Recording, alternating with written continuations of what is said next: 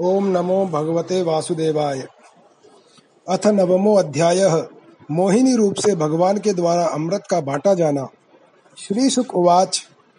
ते अन्योन्यतो असुराः पात्रं हरन्तस्त्यक्तसौहृदाः क्षिपन्तो दस्यु धर्माण आयान्तीं दद्रशुः स्त्रियम्। अहो रूपमयो धाम अहो अस्या नवम वयः। इति ते तामभिद्रुत्य पप्रचुर्जात हरच्छयाः का त्वं कञ्जलपलाशाक्षी कुतो वा किं चिकीर्षसि कस्यासि वद वमोरुमन्थ मथ्नन्तीव मनांसि नः। न वयं त्वा मरैः दैत्यैः सिद्धगन्धर्वचारणैः। नास्पृष्टपूर्वां जानीमो लोकैशैश्च कुतो नृभिः। श्री सुखदेव जी कहते हैं, परीक्षित असुर आपस के सद्भाव और प्रेम को छोड़कर एक दूसरे की निंदा कर रहे थे और डाकू की तरह एक दूसरे के हाथ से अमृत का कलश छीन रहे थे। इसी बीच में उन्होंने देखा कि एक बड़ी सुंदरी स्त्री उनके ओर चली आ रही है। वे सोचने लगे कि कैसा अनुपम सौंदर्य है, शरीर में से कितनी अद्भुत छटा छिटक रही है। तनिक इसकी नई उम्र तो देखो बस अब वे आपस की लाग डांट भूलकर उसके पास दौड़ गए। उन लोगों ने काम मोहित होकर उससे पूछा, कमल नयनी, तुम कौन हो? कहाँ से आ रही हो? क्या करना चाहती हो? सुंदरी, तुम किसकी कन्या हो? तुम्हें देखकर हमारे मन में खलबली मच गई है। हम समझते हैं कि अब तक देवता, दैत्य, सिद्ध, गंधर्व, चारण और लोकपालों ने भी तुम्हें स्पर्श तक न किया होगा। तो मनुष्य तो तुम्हें कैसे छू पाते? नूनम तुम विदिना सुब्रूह प्रेषितासि शरीरिणाम। सर्वेन्द्रिय मनः प्रीतिम विधातुम सघ्रणेन किम सा त्वं नः स्पर्धमाना नामेक वस्तुनि मानिनी। ज्ञातीनां बद्धवैराणां शन् विधत्स्व सुमध्यमे। वयं कश्यप पदायादा भ्रातरः कृतपौरुषाः। विभजस्व यथा न्यायं नैव भेदो यथा भवेत्। इत्युपि मा मन्त्रितो दैत्यैः माया योषिद्वपुरहरिः प्रहस्य रुचिरा पांगैः निरीक्षण्य दम ब्रवीत। सुंदरी अवश्य ही विधाता ने दया करके शरीरधारियों की संपूर्ण इंद्रियों एवं मन को तृप्त करने के लिए तुम्हें यहाँ भेजा है। मानिनी, वैसे हम लोग एक ही जाति के हैं, फिर भी हम सब एक ही वस्तु चाह रहे हैं। इसलिए हम में दाह और वैर की गांठ पड़ गई है। सुंदरी, तुम हमारा झगड़ा मिटा दो। हम सभी कश्यप जी के पुत्र होने के नाते सगे भाई हैं। हम लोगों ने अमृत के लिए बड़ा पुरुषार्थ किया है। तुम न्याय के अनुसार निष्पक्ष भाव से इसे बांट दो, जिससे फिर हम लोगों में किसी प्रकार का झगड़ा न हो। असुरों ने जब इस प्रकार प्रार्थना की तब लीला से स्त्री वेश धारण करने वाले भगवान ने तनिक हंसकर और तिरछी चितवन से उनकी ओर देखते हुए कहा, श्री भगवान वाच कथम कश्य पदायादाः पुंश्चल्यां मयि संगताः विश्वासं पंडितो जातो कामिनीषु न जाति हि सालावक्राणां स्त्रीणां च स्वैरिणीनां सुरद्विषः सख्यान्या हुरनित्यानि नूत्नं नूत्रं विचिन्वताम्। श्रीशुक उवाच, इति ते श्वेलितैस्तस्या आश्वस्तमनसो असुराः। जहसुर्भावगम्भीरं ददुश्चामृतभाजनम्। ततो गृहीत्वामृतभाजनं हरिर्बभाष ईषत्स्मितशोभया गिरा। यद्यभ्युपेतं क्वचित् साध्वसाधु वा कृतं मया वो बिभजे सुधामिमाम् इत्यभिव्याहृतं तस्या आकर्ण्यासुरपुङ्गवाः अप्रमाणविदस्तस्यास्तत् तथेत्यन्वमंसत् श्री भगवान ने कहा, आप लोग महर्षि कश्यप के पुत्र हैं और मैं हूँ कुलटा। आप लोग मुझ पर न्याय का भार क्यों डाल रहे हैं? विवेकी पुरुष स्वेच्छाचारिणी स्त्रियों का कभी विश्वास नहीं करते। दैत्यो, कुत्ते और व्यभिचारिणी स्त्रियों की मित्रता स्थायी नहीं होती। वे दोनों ही सदा नए नए शिकार ढूंढा करते हैं। श्री सुखदेव जी कहते हैं, परीक्षित, मोहिनी की परिहास भरी वाणी से दैत्यों के मन में और भी विश्वास हो गया। उन लोगों ने रहस्यपूर्ण भाव से हंसकर अमृत का कलश मोहिनी के हाथ में दे दिया। भगवान ने अमृत का कलश अपने हाथ में लेकर तनिक मुस्कुराते हुए मीठी वाणी से कहा, मैं उचित या अनुचित जो कुछ भी करूँ, वह सब यदि तुम लोगों को स्वीकार हो तो मैं यह अमृत बांट सकती हूँ। बड़े बड़े दैत्यों ने मोहिनी की यह मीठी बात सुनकर उसकी बारीकी नहीं समझी, इसलिए सबने एक स्वर से कह दिया, स्वीकार है। इसका कारण यह था कि उन्हें मोहिनी के वास्तविक स्वरूप का पता नहीं था। हुत्वा च हविषानलम्। दत्त्वा गोविप्रभूतेभ्यः कृतस्वयस्त्ययनाद्विजैः यथोपजोषं वासांसि परिधाया हतानि ते। कुशेषु प्रविशन् सर्वे प्राग्ग्रेष्वभिभूषिताः प्राग्मुखेषु पविष्टेषु, सुरेषु दितिजेषु च। धूपामोदितशालायां जुष्टायां माल्यदीपकैः। तस्याम नरेंद्र कर भोरो रुषद्युकूल श्रोणी तटाल संगतिर मद विह्वालाक्षी सा कूजती कनक नूपुर सिंजितेन कुंभस्तनी कलश पाणि रथा विशेष ताम श्री सखीम कनक कुंडल चारु कर्ण नासक कपोल वदनाम पर देवताख्याम। संवीक्ष्य सम्मु मुहुरुत्स्मित वीक्षणेन देवासुरा विगलितस्तनपट्टिकान्ताम् असुराणां सुधादानं सर्पाणामिव दुर्नयम्। मत्वा जाते जातेन्द्रशंसानां न तां व्यभजदच्युतः। कल्पयित्वा पृथक् पङ्क्तिरुभयेषां जगत्पतिः। तांश्चोपवेशयामास स्वेषु स्वेषु च पङ्क्तिषु। दैत्यान् गृहीतकलशो वञ्चन्नुपसञ्चरेह दूरस्थान पाययामास जरा मृत्यु हराम सुधाम। इसके बाद एक दिन का उपवास करके सबने स्नान किया भविष्य से अग्नि में हवन किया गौ ब्राह्मण और समस्त प्राणियों को घास, चारा, अन्न, धन आदि का यथा योग्य दान दिया, तथा ब्राह्मणों से स्वस्थयन कराया। अपनी अपनी रुचि के अनुसार सबने नए नए वस्त्र धारण किए और इसके बाद सुंदर सुंदर आभूषण धारण करके सबके सब उस उन कुशासनों पर बैठ गए, जिनका अगला हिस्सा पूर्व की ओर था। जब देवता और दैत्य दोनों ही धूप से सुगंधित मालाओं और दीपकों से सजे सजाए भव्य भवन में पूर्व की ओर मुँह करके बैठ गए, तब हाथ में अमृत का कलश लेकर मोहिनी सभा मंडप में आई। वह एक बड़ी सुंदर साड़ी पहने हुए थी। नितंबों के भार के कारण वह धीरे धीरे चल रही थी। आँखें मद से विव्वल हो रही थी। कलश के समान स्तन और गज शावज की सूण के समान जंघाएँ थीं। उसके स्वर्ण नूपुर अपनी झनकार से सभा भवन को मुखरित कर रहे थे।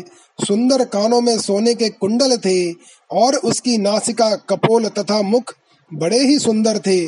स्वयं पर देवता भगवान मोहिनी के रूप में ऐसे जान पड़ते थे, मानो लक्ष्मी जी की कोई श्रेष्ठ सखी वहाँ आ गई हो। मोहिनी ने अपनी मुस्कान भरी चितवन से देवता और दैत्यों की ओर देखा तो वे सबके सब मोहित हो गए।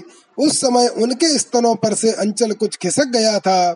भगवान ने मोहिनी रूप में यह विचार किया कि असुर तो जन्म से ही क्रूर स्वभाव वाले हैं। इनको अमृत पिलाना, सर्पों को दूध पिलाने के समान बड़ा अन्याय होगा। इसलिए उन्होंने असुरों को अमृत में भाग नहीं दिया।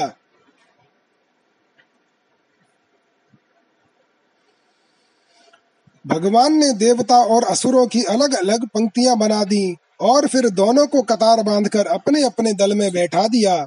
इसके बाद अमृत का कलश हाथ में लेकर भगवान दैत्यों के पास चले गए। उन्हें हाव भाव और कटाक्ष से मोहित करके दूर बैठे हुए देवताओं के पास आ गए तथा उन्हें वह अमृत पिलाने लगे, जिसे पी लेने पर बुढ़ापे और मृत्यु का नाश हो जाता है। ते पालयन्तः सम यमसुराः स्वकृतं नृप तूष्णीमासन् कृतस्नेहाः स्त्रीविवादजुगुप्सया तस्यां कृताते प्रणयाः प्रणयापायकातराः। बहुमानेन चाबद्धा नौचुः किंचन विप्रियम्। देवलिङ्गप्रतिच्छन्नः स्वर्भानुर्देव संसदि प्रविष्टः सोमपिबच्चन्द्रार्काभ्यां च सूचितः। चक्रेण क्षुरधारेण जहार पिबतः शिरः।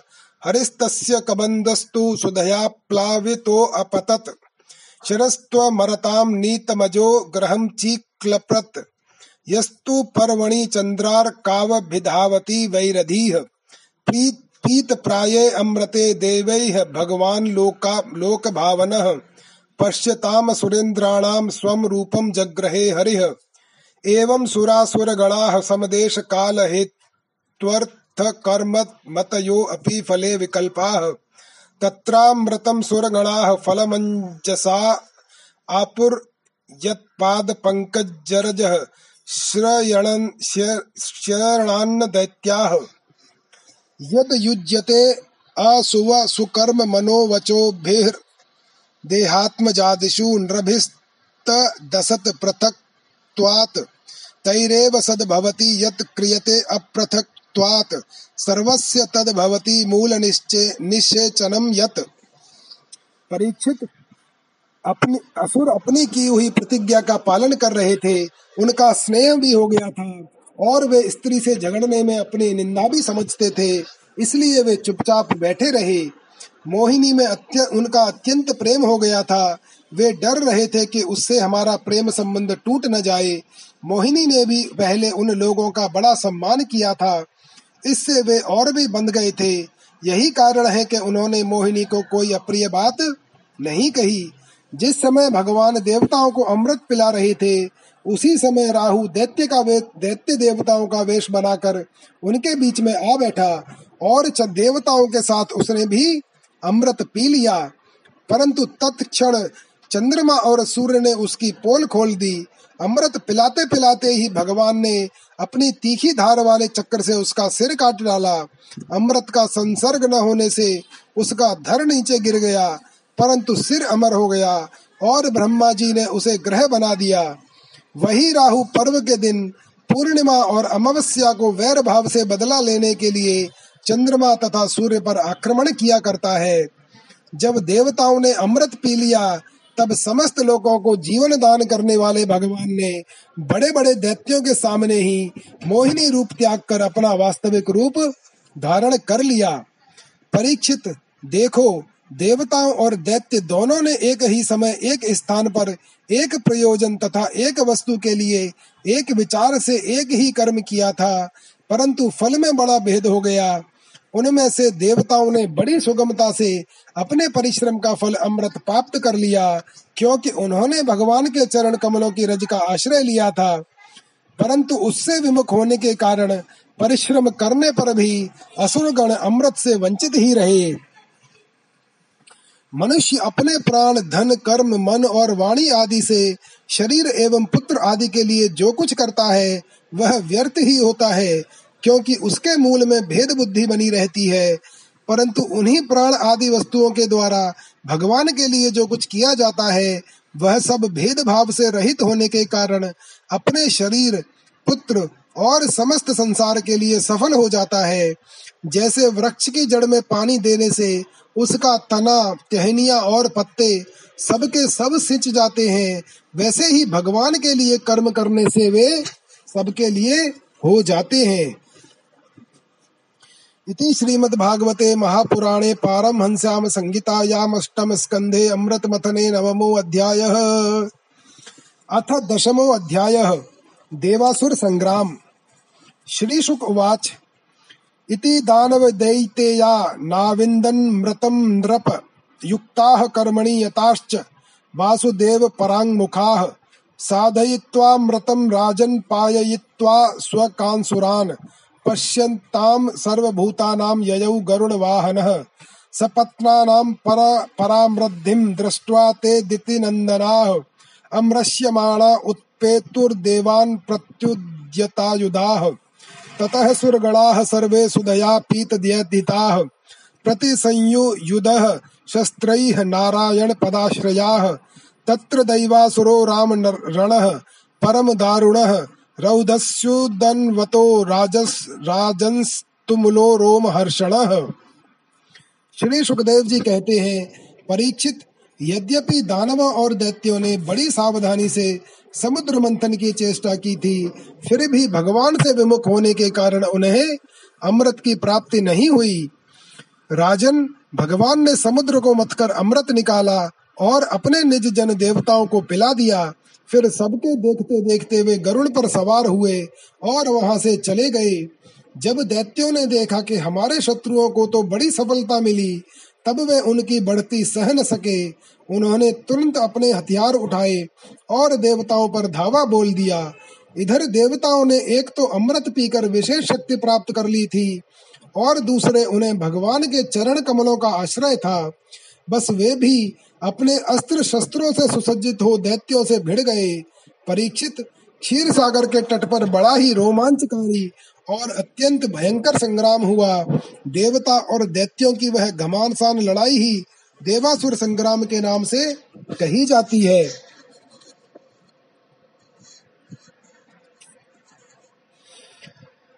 तत्रान्योन्यं सपत्नास्ते संरब्धमनसो रणे समासाद्यासिभिर्बाणैः निज निजघ्नुर्विविधायुधैः शङ्खतूर्यमृदङ्गानां भेरि भेरीडमरिणां महान् हस्त्यश्वरपत्तीनां नदतां निःस्वनो अभवत्।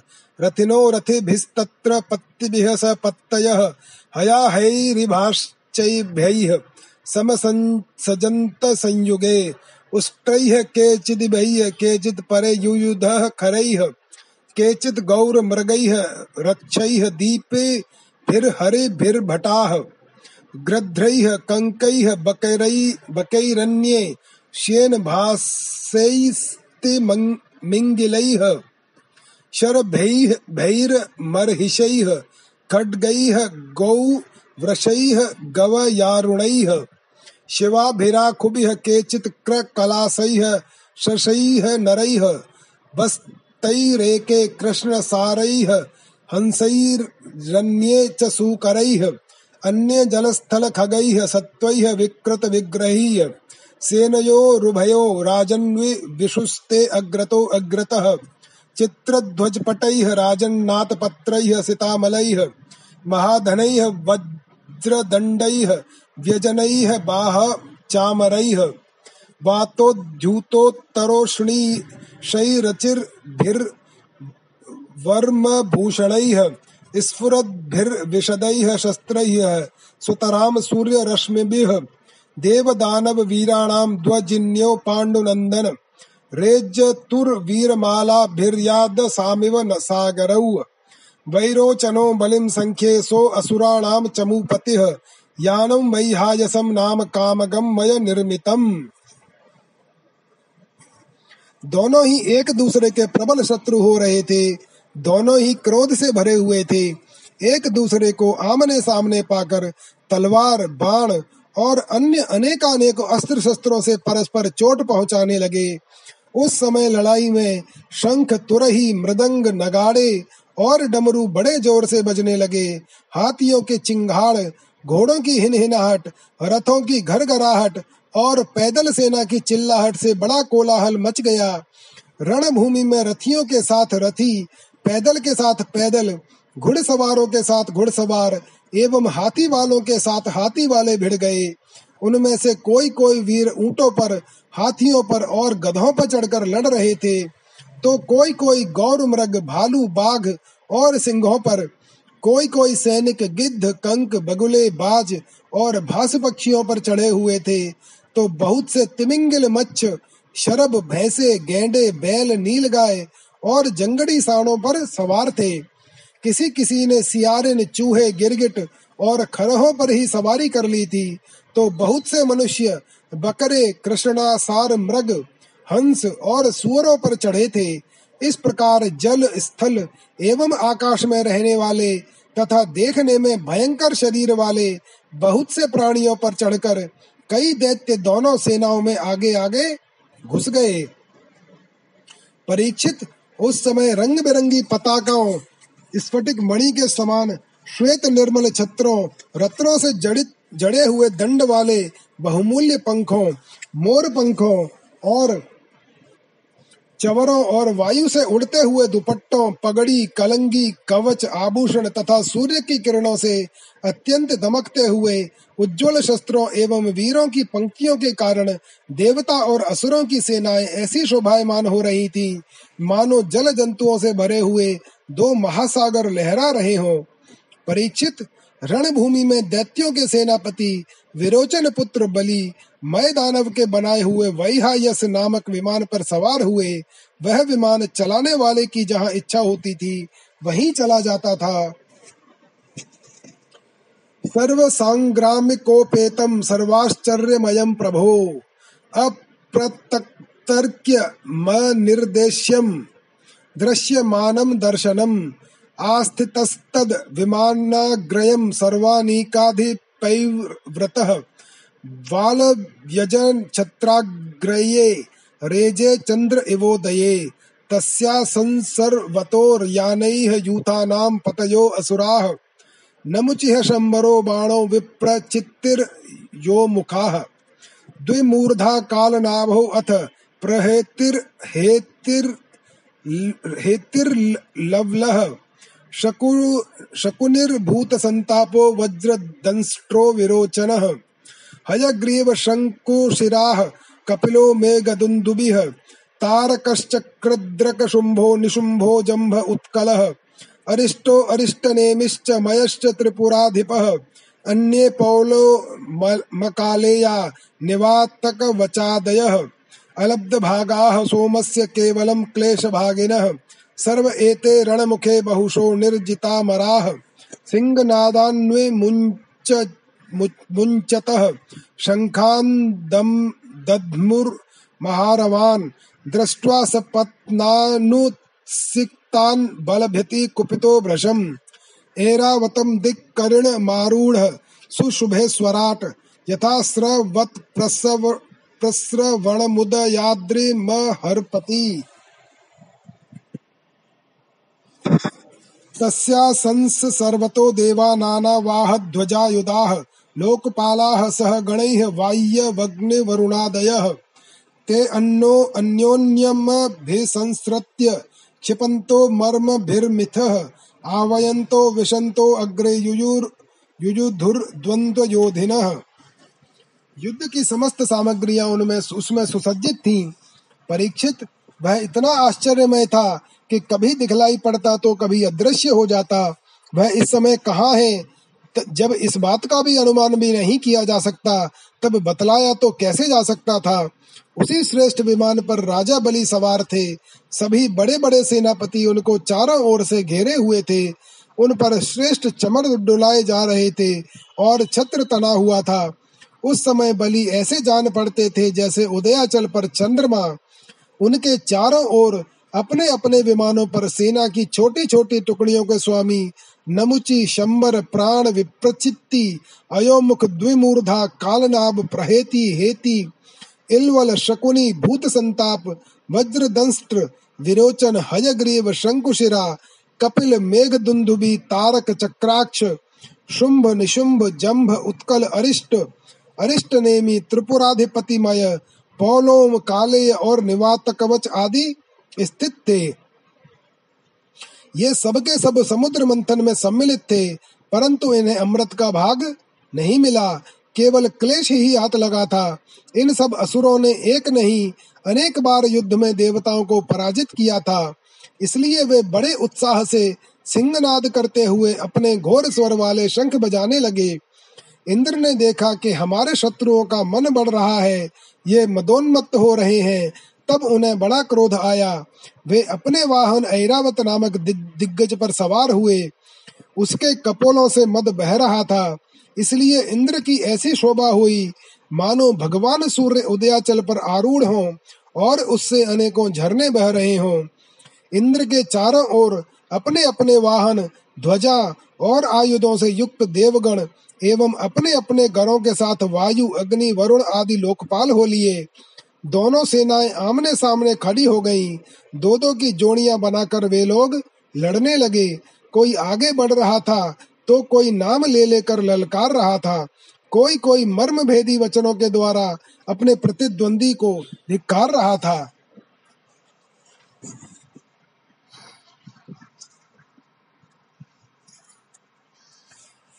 युयोध बलिरिन्द्रेण तारकेण गुहो अस्यत् वरुणो हेतिनायुध्यन्मित्रो राजन् प्रहेतिना। यमस्तु कालनाभेन विश्वकर्मामयेन वै। शम्बरो युयुधे त्वष्ट्रा सवित्रा तु विरोचनः। अपराजितेन नमुच्चिरश्विनौ वृषपर्वणा सूर्यो बलिसुतैः देवो बाणज्येष्ठैः शतेन च। राहुणा च सो च तथा सोमः। पुलोम्ना युयुधे अनिलः। निशुम्भ शुम्भ शुम्भयोर्देवी भद्रकाली तरस्विनी। वृषा कपिस्तु जम्भेन महिषेण विभावसुः इल्वलः सह वातापिर्ब्रह्मपुत्रैररिन्दम्। कामदेवेन दुर्मर्षः। उत्कलो मातृभिः सह। बृहस्पतिश्चोषणसा नरकेण शनैश्चरः। मरुतो निवात्त कवचैः काले काले यै यैर्वसवो अमराः। विश्वे देवास्तु पौलोमयी रुद्राः क्रोधवशैः सह। त एव माजावसुराः सुरेन्द्रा द्वन्द्वेन संह्यत्य च युध्यमानाः। अन्योन्यमासाद्य निजग्नुरोजसा जिगीषवस्तीक्ष्णसरासितोमरैः भुषुण्डि भुषुण्डिभिश्चक्र गदर्ष्टपट्टिशैः शक्त्युल्मुखैः निस्त्रिंशभल्लैः परिघैः समुद्र समुद्गरैः सभिन्दपालैश्च शिरांसि चिच्छिदुः गजास्तुरङ्गाः सरथाः विविधा धराग्रयश्छिन्नध्वजेष्वासतनुत्रभूषणाः तेषां पदा घातर, घातरथाङ्गचूर्णिता दायोदनाल्दुल्बण उत्थितस्तदा रेणुर्दिशः खं द्युमणिं च छादयन् न्यवर्ततासक्रस्तुतिभिः परे प्लुतात्।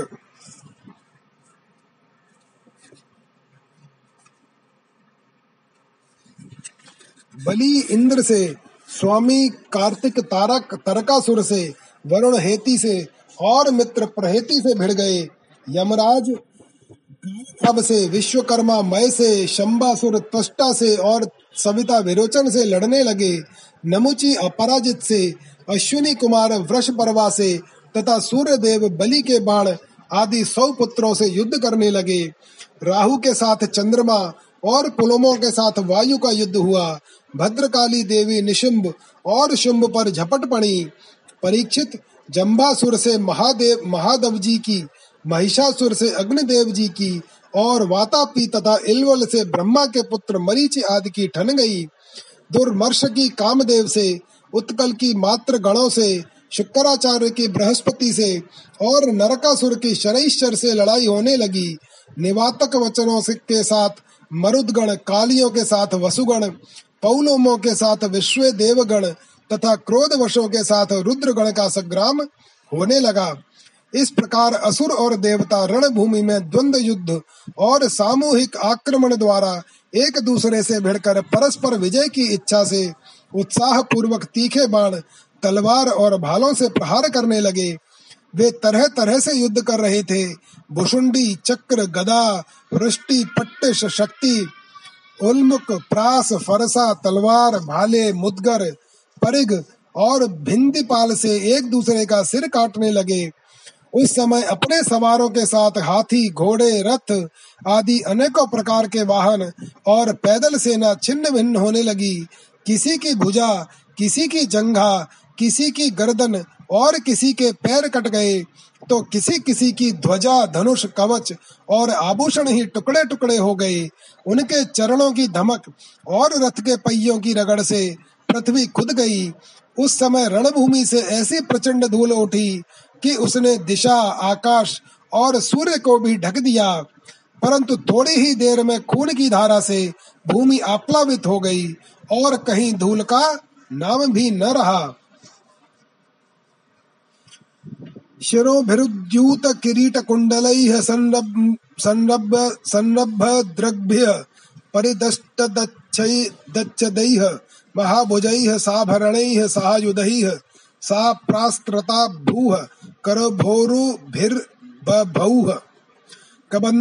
कबन्धास्तत्र चोत्पेतुः पतितश्वशिरो अक्षिभिः उद्यता युद्ध दोर्दण्डैराधावन्तो भटान् मृधे बलिर्महेन्द्रं दशभिस्त्रिभिरैरावतं शरैः चतुर्भिश्चतुरो वाहानेके नारो हमाचर्यत् स ताना पततः शक्रस्तावद्भिः शीघ्रविक्रमः चिच्छेदनिशितैः भल्लैरसं प्राप्तान् हसन्निव।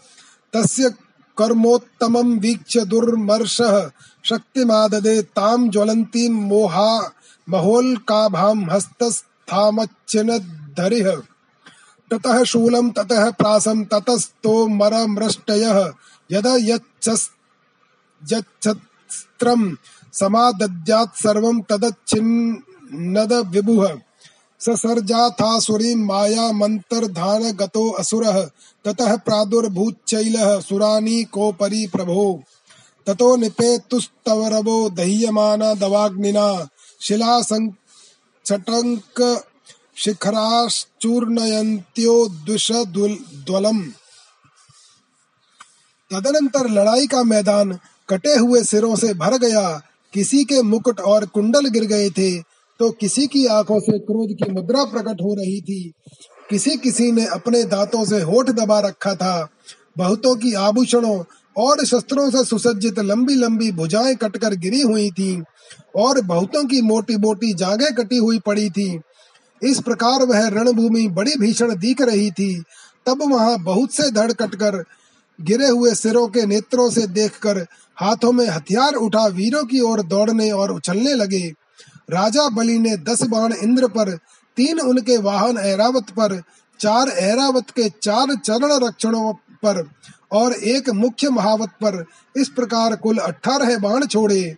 इंद्र ने देखा कि बलि के बाण तो हमें घायल करना ही चाहते हैं। तब उन्होंने बड़ी फुर्ती से, उतने ही तीखे भल्ल नामक बाणों से उनको वहाँ तक पहुँचने से पहले ही हँसते हँसते काट डाला। इंद्र की यह प्रशंसनीय फुर्ती देखकर राजा बलि और भी चिढ़ गए। उन्होंने एक बहुत बड़ी शक्ति, जो बड़े भारी लू के समान जल रही थी, उठाई। किंतु अभी वह उनके हाथ में ही थी, छूटने नहीं पाई थी कि इंद्र ने उसे भी काट डाला।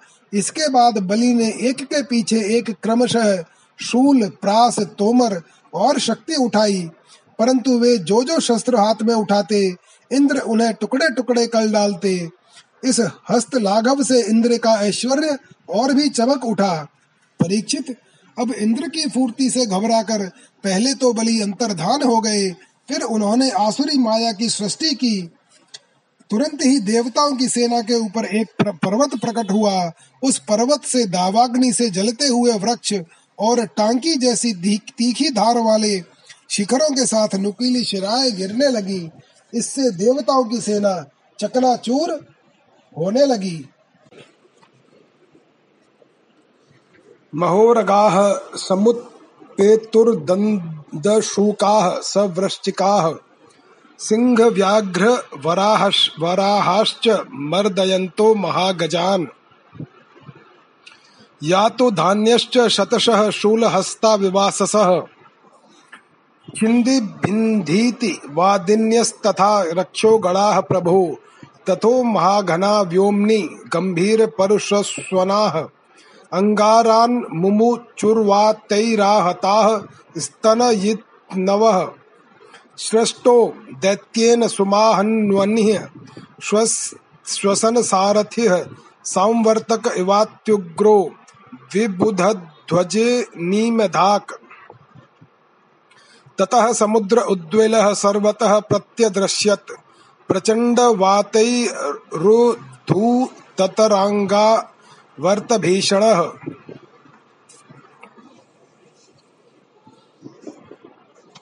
तत्पश्चात बड़े बड़े सांप दंदशूक बिच्छू और अन्य विषैले जीव उछल उछल कर काटने और डंक मारने लगे।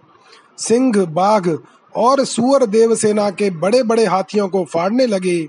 परीक्षित, हाथों में शूल लिए, मारो, काटो। इस प्रकार चिल्लाती हुई सैकड़ों नंग धड़ंग राक्षसियाँ और राक्षस भी वहाँ प्रकट हो गए। कुछ ही क्षण बाद आकाश में बादलों की घनघोर घटाएँ मंडराने लगी। उनमें आप, उनके आपस में टकराने से बड़ी गहरी और कठोर गर्जना होने लगी। बिजलियाँ चमकने लगी और आंधी से झकझोरने से बादल अंगारों की वर्षा करने लगे। दैत्यराज बलि ने प्रलय की अग्नि के समान बड़ी भयानक आग की सृष्टि की। वह बात की बात में वायु की सहायता से देवसेना को जलाने लगी। थोड़ी ही देर में ऐसा जान पड़ा कि प्रबल आंधी के थपेड़ों से समुद्र में बड़ी बड़ी लहरें और भयानक भंवर उठ रहे हैं और वह अपनी मर्यादा छोड़कर चारों ओर से देवसेना को घेरता हुआ उमड़ रहा है। एवं दैत्यैः महामायैरलक्ष्य गतिभीषणैः सृज्यमानासु मायासु विदे विषेदुः सूरसैनिकाः। न तत्प्रतिविधिं यत्र विदुरिन्द्रादयो नृप। ध्यातः प्रादुर्भूत तत्र भगवान् विश्वभावनः। ततः सुपर्णा सकृताङ्घ्रिपल्लवः, पिशङ्गवासा नवकञ्चलोचनः। अदृश्यताष्टायुध बाहुरुल्लस्य श्रीकौस्तभान्नर्घ्य किरीटकुण्डलः तस्मिन् प्रविष्टे असु, असुरकूटकर्मजा माया विनेशुर्महिना महीयसः स्वप्नो यथा हि प्रतिबोध आगात, आगते हरिस्मृतिः। सर्वविपद्विमोक्षणम्। दृष्ट्वा मृधे गरुडवाह मि भारिवाह।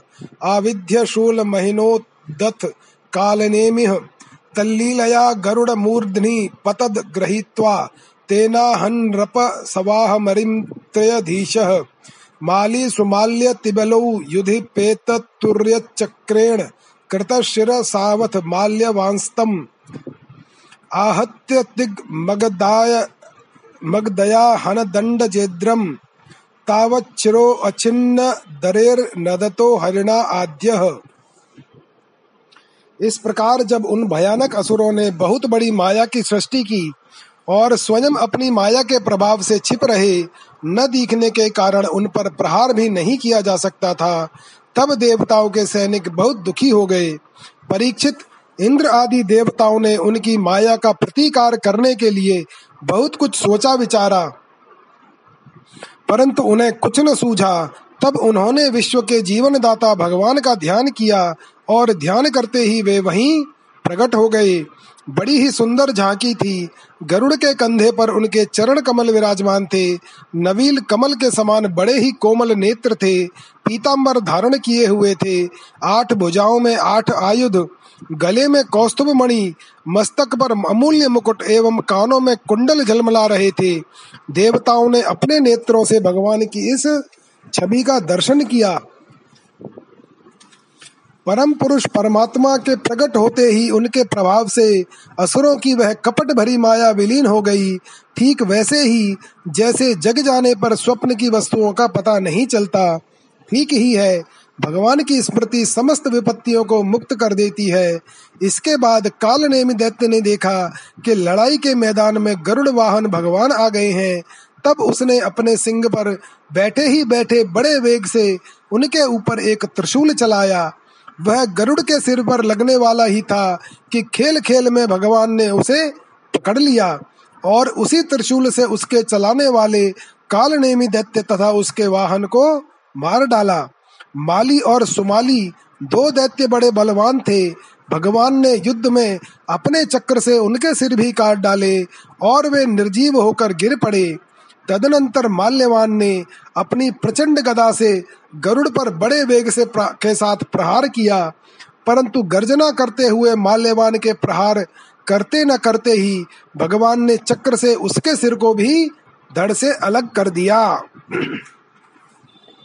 इति श्रीमद्भागवते महापुराणे पारमहंस्याम संगीतायाम अष्टम स्कंधे देवासुर संग्रामे दशमो अध्यायः। अथैकादशो अध्याय देवासुर संग्राम की समाप्ति। श्री शुक उवाच अथो सुराः प्रत्युबलब्धचेतसः परस्य पुंसः जग्नुर्भ्रशं शक्रसमीरणादयस्तास्तान् रणे पुरा। वैरोचनाय संरब्धो भगवान पाकशासन। उदयच्छद यदा वज्रम प्रजा हाहेति चक्षुकृषुः वज्रपाणिस्तमाहेदं तिरस्कृत्य पुरः स्थितं, मनस्विनं सुसम्पन्नं विचरन्तं महामृधे नटवन्मूढ़ मायाभिर्मायेशान नो जिगीषसि जित्वा बालान निबद्धाक्षान नटो हरति तद्धनम् आरुरुक्षन्ति मायाभिरुत्सि स्प्रसन्ति ये दिवम्। तान्दस्यून् विधु नोम्य ज्ञान पूर्वस्माच्च पदा ददः सो अहम दुर्माजिनस्ते अद्य वज्रेण शत पर्वणा शिरो हरिष्ये मंदात्मन घटस्व ज्ञातिभिः सह। श्री सुखदेव जी कहते हैं, परीक्षित, परम पुरुष भगवान की अहेतु कृपा से देवताओं की घबराहट जाती रही, उनमें नवीन उत्साह का संचार हो गया।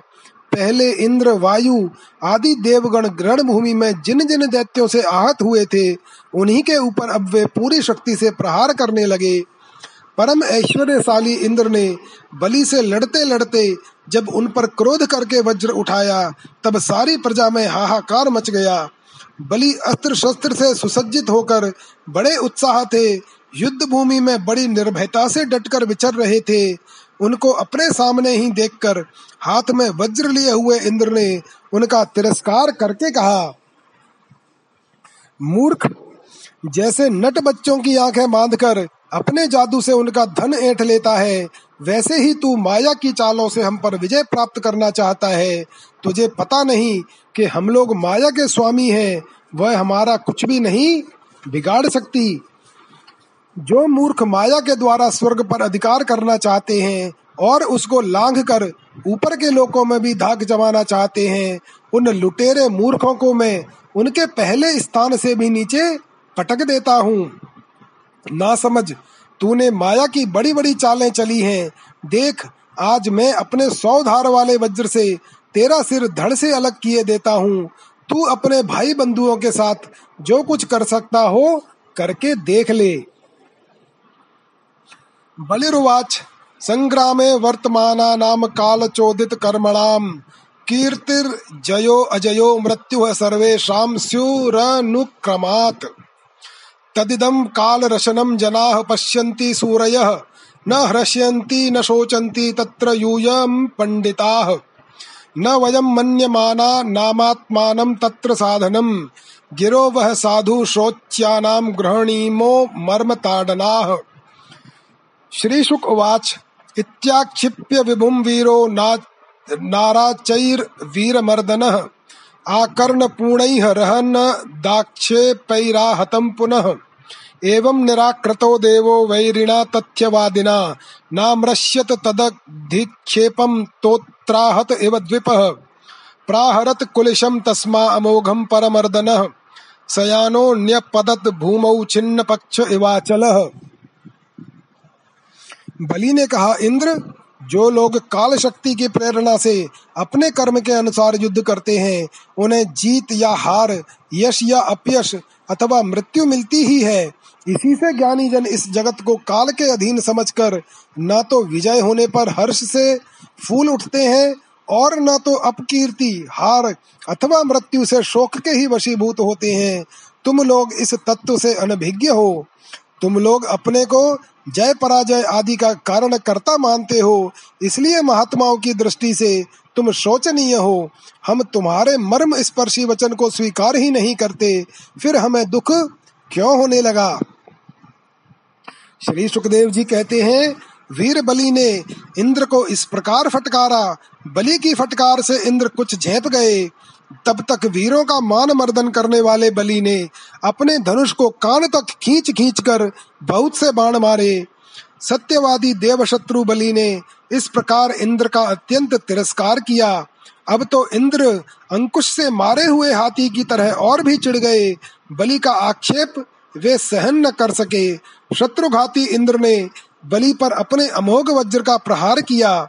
उसकी चोट से बलि पंख कटे हुए पर्वत के समान अपने विमान के साथ पृथ्वी पर गिर पड़े। सखायं पतितं दृष्ट्वा जम्भो बलिसकः सुहृत्, अभ्ययात सौहृदं सख्युर्हतस्यापि समाचरन्। स सिंहवाह आसाद्य गदामुद्यम्य रन्हसा, जत्रावताडयच्छक्रं गजं च सुमहाबलः। गदा प्रहार व्यथितो भ्रशं विबलितो गजः। जानुभ्यां धरणीं स्पृष्ट्वा कश्मलं परं ययौ। ततो रथो मातलिना हरेभिर्दश शतैः वृत्तः। आनीतो द्वीपमुत्सृज्य रथमारुरुहे विभुः। तस्य तत् पूजयन् कर्म यन्तुर्दानवसत्तमः शूलेन ज्वलता तम तु स्मयमानो अहन्मृधे सेहे रुजं सुदुर्मशां सत्त्वमालम्ब्य मातलिः इंद्रो जम्भस्य संक्रुद्धो वज्रेणापाहरच्छरः। बलि का एक बड़ा हितैषी और घनिष्ठ मित्र जम्बासुर था, अपने मित्र के गिर जाने पर भी उनको मारने का बदला लेने के लिए वह इंद्र के सामने आ खड़ा हुआ। सिंह पर चढ़कर वह इंद्र के पास पहुँच गया और बड़े वेग से अपनी गदा उठाकर उनके जत्रु स्थान हंसली पर प्रहार किया। साथ ही उस महाबली ने ऐरावत पर भी एक गदा जमाई। गदा की चोट से ऐरावत को बड़ी पीड़ा हुई। उसने व्याकुलता से घुटने टेक दिए और फिर मूर्छित हो गया। उसी समय इंद्र का सारथी मातली हज़ार जोड़ों से जुता हुआ रथ ले आया और शक्तिशाली इंद्र ऐरावत को छोड़कर तुरंत रथ पर सवार हो गए। दानव श्रेष्ठ जम्ब ने रणभूमि में मातली के इस काम की बड़ी प्रशंसा की और मुस्कुराकर चमकता हुआ त्रिशूल उसके ऊपर चलाया। मातली ने धैर्य के साथ इस असह्य पीड़ा को सह लिया। तब इंद्र ने क्रोधित होकर अपने वज्र से जम्ब का सिर काट डाला। जम्बम छुट्वा हतम तस्य ज्ञातयो नारदादृशेह नमुचिश्च बलः पाकस् तत्रापेतुस्त्वरान्विताः वचोभिः पुरु परुषैरिन्द्रमर्दयन्तो अस्य मर्मसु। शरैरवाकिरणमेघाधाराभिरिव पर्वतम्। हरीन्द शशतान्याजौ हर्यश्वस्य बलः शरैः। तावद्भिर्यदायामास युगपल्लघुहस्तवान्। शताभ्यां मातलिं पाको रथं सावयवं पृथक्। सकृत् संधा संधान मोक्षेण तदद्भुतं भूदरणे। नमुचिः पञ्चदशभिः स्वर्णपुङ्खैः महेशुभिः। आहत्य व्यन व्यन दत्संख्ये सतोय इव तोयदः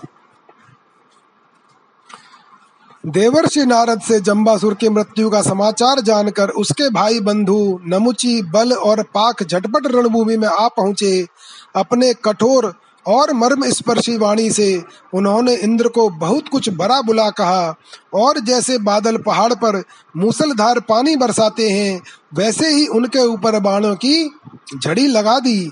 बल ने बड़े हस्त लाघव से एक साथ ही हज़ार बाण चलाकर इंद्र के एक हज़ार घोड़ों को घायल कर दिया।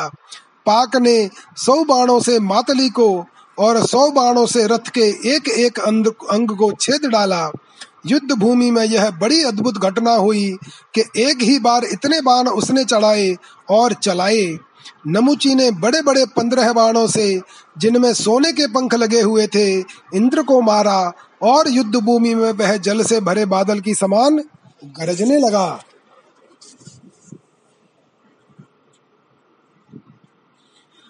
सर्वतः शरकूटेन शक्रम सरथ सारथिम छादया मा मासुरसुराः प्रावृत्त सूर्य मिवाम्बुदाः।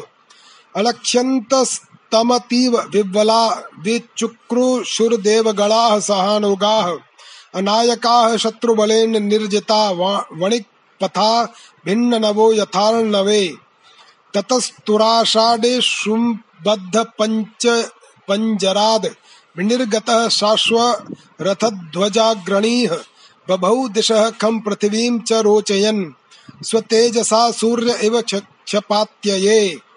निरीक्ष्य प्रतनां देहवः परेरभ्यर्दितां रणे, उदयच्छद रिपुं हन्तुं वज्रं वज्रधरोरुषा। स तैने वाष्टधारेण शिरसि बाल, बलपाकयोः, ज्ञातीनां पश्यतां राजन राजंजहार जनयन भयम। जैसे वर्षा काल के बादल सूर्य को ढक लेते हैं वैसे ही असुरों ने बाणों की वर्षा से इंद्र और उनके रथ और सारथी को भी चारों ओर से ढक दिया। इंद्र को न देखकर देवता और उनके अनुचर अत्यंत विव्वल होकर रोने चिल्लाने लगे। एक तो शत्रुओं ने उन्हें हरा दिया था और दूसरे अब उनका कोई सेनापति भी न रह गया था। उस समय देवताओं की ठीक वैसे ही अवस्था हो रही थी, जैसे बीच समुद्र में नाव टूट जाने पर व्यापारियों की होती है। परंतु थोड़ी ही देर में शत्रुओं के बनाए हुए बाणों के पिजड़े से घोड़े, रथ, ध्वजा और सारथी के साथ इंद्र निकल आए। जैसे प्रातःकाल सूर्य अपनी किरणों से दिशा, आकाश और पृथ्वी को चमका देते हैं, वैसे ही इंद्र के तेज से सबके सब जगमगा उठे। वज्रधारी इंद्र ने देखा कि शत्रुओं ने रणभूमि में हमारी सेना को रौंद डाला है। तब उन्होंने बड़े वेग क्रोध से शत्रु को मार डालने के लिए वज्र से आक्रमण किया। परीक्षित, उस आठ धार वाले पहने वज्र से उन दैत्यों के भाई बंधुओं को भी भयभीत करते हुए उन्होंने बल और पाक के सिर काट लिए। नमुचिस्तद्वधम रद्रष्ट्वा रोका मर्षरुषान्वितः जिघांसुरुन्द्रम नृपते चकार परमोद्यमम्। अश्मसारमयं शूलं घण्टावद्धेम भूषणं प्रगृह्याभ्यद्रवत् क्रुद्धो हतो असीति वितर्जयन् प्राहिणोद देवराजाय निनदन् मृगराडिव तदा पतद गगन तले महाजवम विचिच्छिद्दे हरि ऋषुभिः सहस्रधा तमाहन्नृप कुलिशेन कंधरे वृषान्वित स्त्री दशपति शिरोहरन परीक्षित। अपने भाइयों को मरा हुआ देख नमुची को बड़ा शोक हुआ। वह क्रोध के कारण आपे से बाहर होकर इंद्र को मार डालने के लिए जी जान से प्रयास करने लगा। इंद्र, अब तुम बच नहीं सकते। इस प्रकार ललकारते हुए एक त्रिशूल उठाकर वह इंद्र पर टूट पड़ा। वह त्रिशूल फौलाद का बना हुआ था। सोने के आभूषणों से विभूषित था और उसमें घंटे लगे हुए थे। नमुची ने क्रोध के मारे सिंह के समान गरज कर इंद्र पर वह त्रिशूल चला दिया। परीक्षित, इंद्र ने देखा कि त्रिशूल बड़े वेग से मेरी ओर आ रहा है। उन्होंने अपने बाणों से आकाश में ही उसके हज़ारों टुकड़े कर दिए और इसके बाद देवराज इंद्र ने बड़े क्रोध से उसका सिर काट लाने के लिए उसकी गर्दन पर वज्र मारा।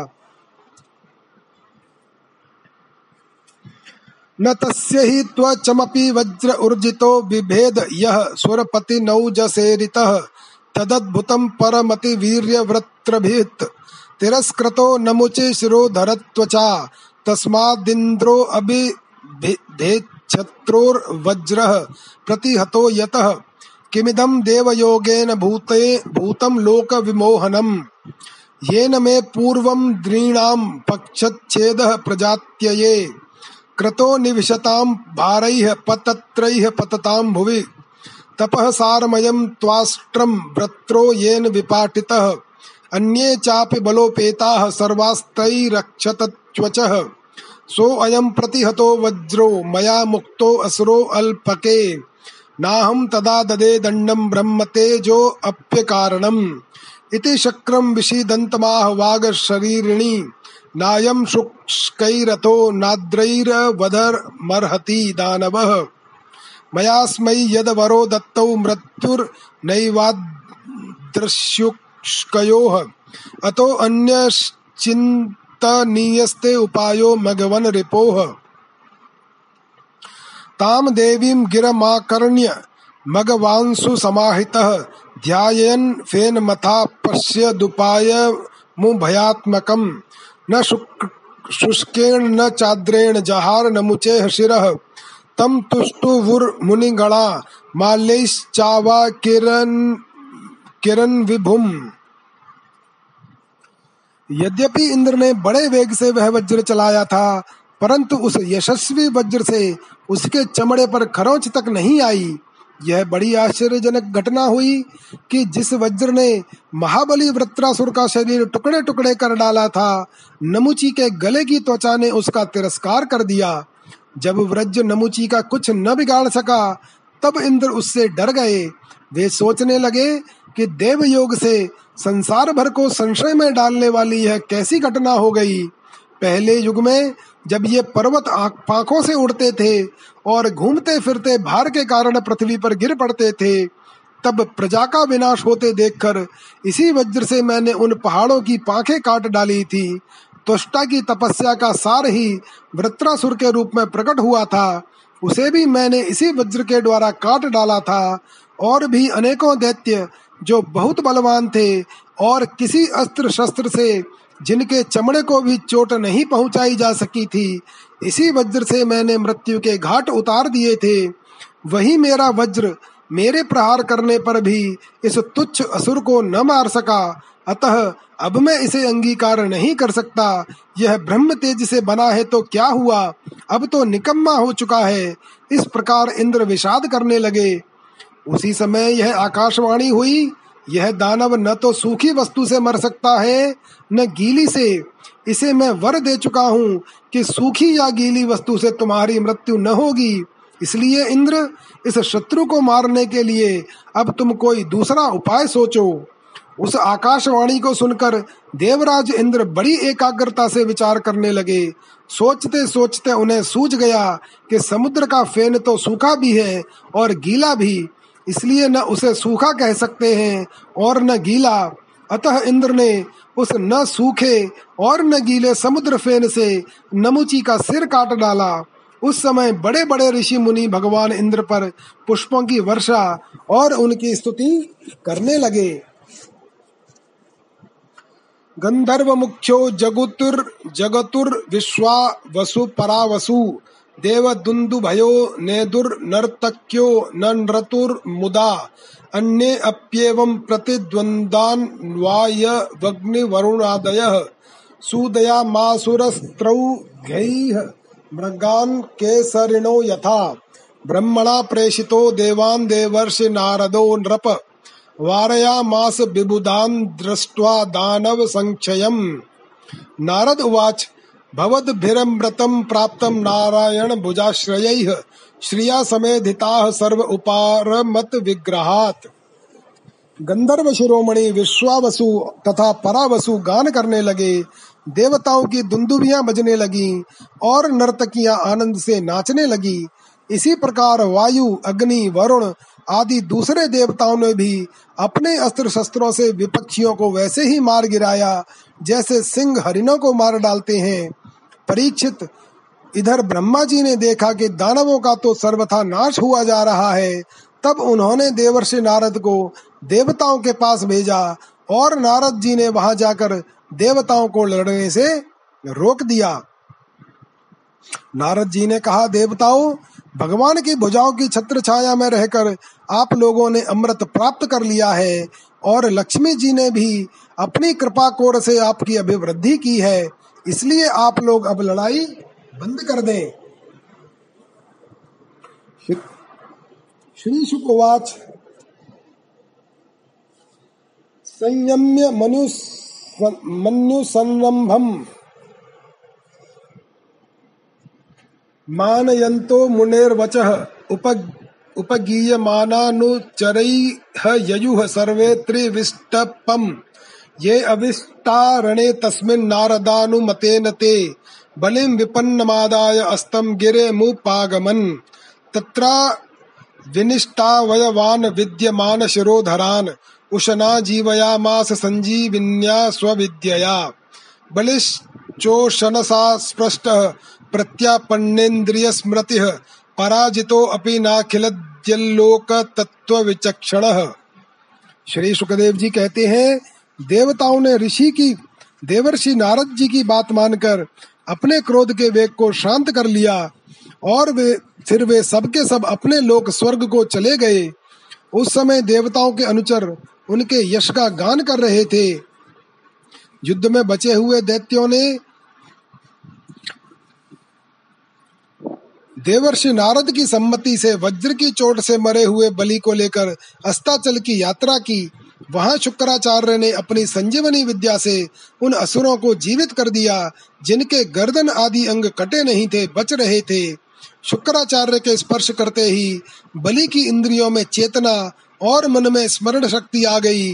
बलि यह बात समझते थे कि संसार में जीवन, मृत्यु, जय, पराजय आदि उलटफेर होते ही रहते हैं, इसलिए पराजित होने पर भी उन्हें किसी प्रकार का खेद नहीं हुआ। इति श्रीमद्भागवते महापुराणे पारमहंस्याम संगीतायाम अष्टम स्कंधे देवासुर संग्रामे एकादशो अध्याय अथ द्वादशो अध्याय मोहिनी रूप को देखकर महादेव जी का मोहित होना। श्री बादरायणी रुवाच, वृषध्वजो निशम्येदं योषिद्रूपेण दानवान्, मोहयित्वा सुरगणान् हरिः सोममपाययत्। वृषमारुह्य गिरिशः सर्वभूतगणैर्वृत्तः। सह देव्या ययौ द्रष्टुम्। यत्रास्ते मधुसूदनः। सभाजितो भगवता सादरं सोमया भवः। सुपविष्ट उपाच्छेदं प्रतिपूज्य स्मयन् हरिम्। श्री महादेव उवाच। देव देव जगत व्यापिंच जगन्मय। सर्वेषामपि भवा, भावानां त्वमात्मा हेतुरीश्वरः। आद्यन्तावस्य यन्मध्य मिदमन्यदहं बहिः। यतो अव्ययस्य नैतानि तत सत्यं ब्रह्मचिद् भवान्। तवैव चरणाम्भोजं श्रेयस्काम निराशिषः। विसृज्यो भयतः सङ्गमुनयः समुपासते।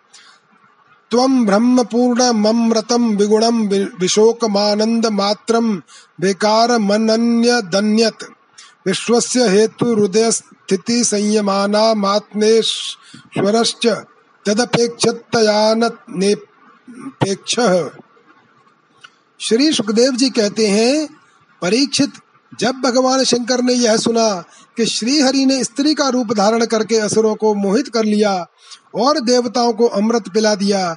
तब वे सती देवी के साथ बैल पर सवार होकर समस्त भूतगणों को लेकर वहाँ गए, जहाँ भगवान मधुसूदन निवास करते हैं। भगवान श्री हरि ने बड़े प्रेम से गौरी शंकर भगवान का स्वागत सत्कार किया।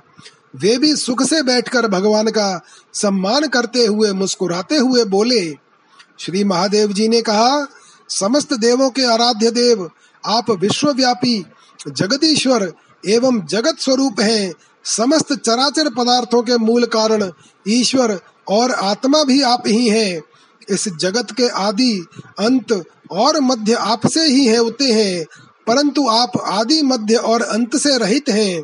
आपके अविनाशी स्वरूप में दृष्टा, दृश्य, भोक्ता और भोग्य का भेदभाव नहीं है। वास्तव में आप सत्य चिन्ह मात्र ब्रह्म ही है। कल्याणकामी महात्मा लोग, इस लोक और परलोक दोनों की आसक्ति एवं समस्त कामनाओं का परित्याग करके आपके चरण कमलों की ही आराधना करते हैं। आप अमृत स्वरूप, समस्त प्राकृत गुणों से रहित, शोक की छाया से भी दूर, स्वयं परिपूर्ण ब्रह्म हैं। आप केवल आनंद स्वरूप हैं, आप निर्विकार हैं, आपसे भिन्न कुछ भी नहीं है। परंतु आप सबसे भिन्न हैं। आप विश्व की उत्पत्ति, स्थिति और प्रलय के परम कारण हैं। आप समस्त जीवों के शुभाशुभ कर्म का फल देने वाले स्वामी हैं। परंतु यह बात भी जीवों की अपेक्षा से ही कही जाती है। वास्तव में आप सबकी अपेक्षा से रहित अनपेक्ष हैं। एकस्त्वमेव सदसद द्वयम च स्वर्णं कृताकृतमिवेह न वस्तुभेदः। अज्ञानतस् त्वयि जनैः विहितो विकल्पो, यस्माद् गुणैः व्यतिकरो निरूपाधिकस्य।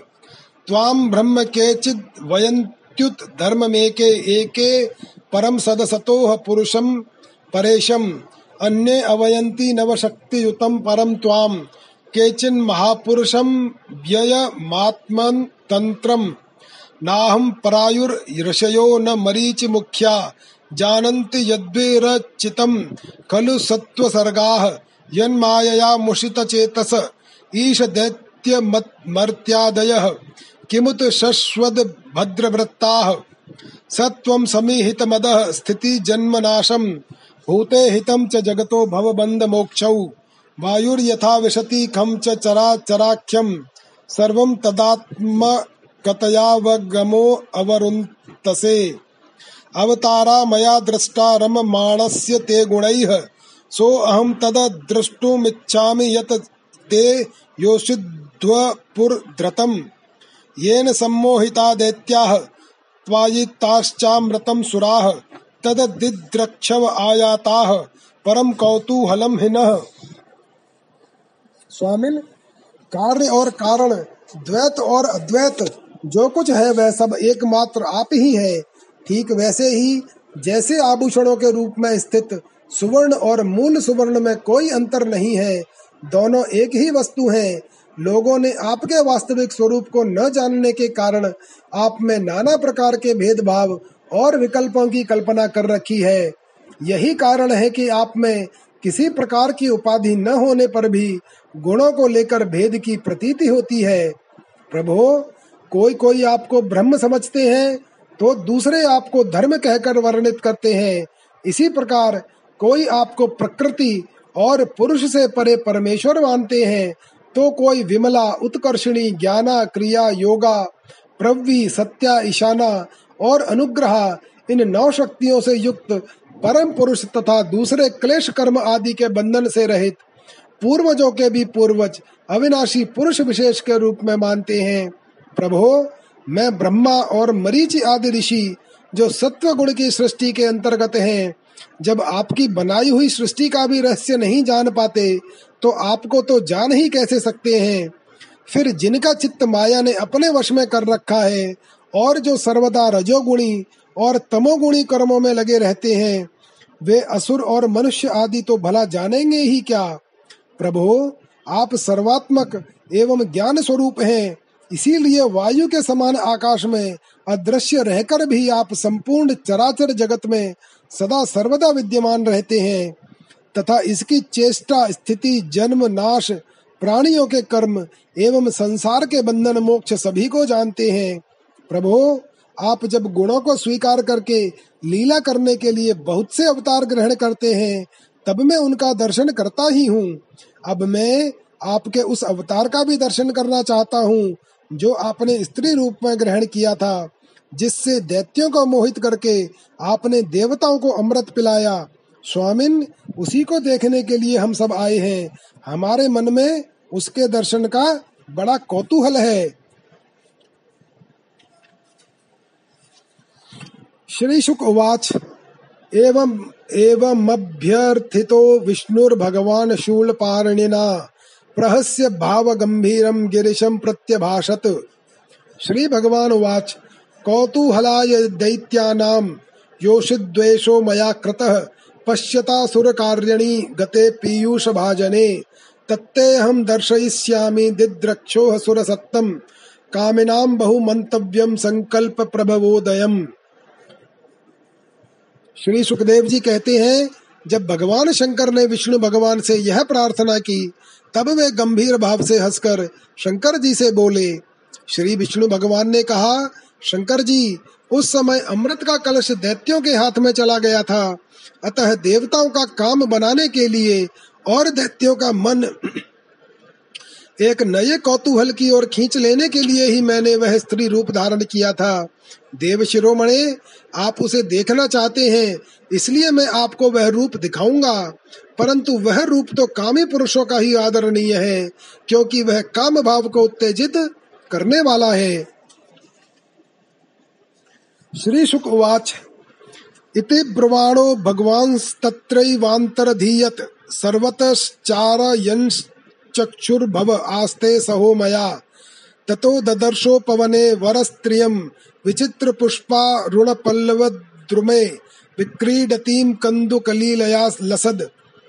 दुकूल पर्यस्त नितंब मेखलाम आवर्तनोर्द्वर्तन कंपितस्तन प्रकृष्ट हारोरुभैरैः पदे पदे प्रभज्यमानामिव मध्यतश्चलत प्रद प्रवालं नयतीं ततस्ततः।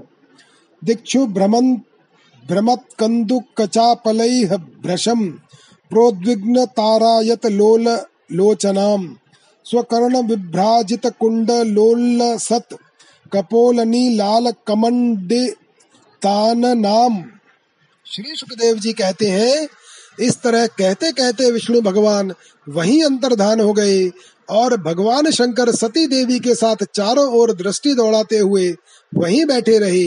इतने में ही उन्होंने देखा कि सामने एक बड़ा सुंदर उपवन है। उसमें भांति भांति के वृक्ष लग रहे हैं, जो रंग बिरंगे फूल और लाल लाल कोपलों से भरे पूरे हैं। उन्होंने यह भी देखा कि उस उपवन में एक सुंदर स्त्री गेंद उछाल उछाल कर खेल रही है। वह बड़ी ही सुंदर साड़ी पहने हुए है और उसकी कमर में करधनी की लड़ियाँ लटक रही हैं। गेंद के उछालने और लपक कर पकड़ने से उसके स्तन और उन पर पड़े हुए हार हिल रहे हैं। ऐसा जान पड़ता था, मानो इनके भार से उसकी पतली कमर पग पग पर टूटते टूटते बच जाती है। वह अपने लाल लाल पल्लवों के समान सुकुमार चरणों से बड़ी कला के साथ ठुमक ठुमक चल रही थी। उछलता हुआ गेंद जब इधर उधर छलक जाता था तब वह लपक कर उसे रोक लेती थी। इससे उसकी बड़ी बड़ी चंचल आँखें कुछ उद्विग्न सी हो गई थीं। उसके कपोलों पर कानों के कुंडल की आभा जगमगा रही थी और घुंघराली लाली, काली काली अलके उन पर लटक आती थी, जिससे मुख और भी उल्लसित हो उठता था।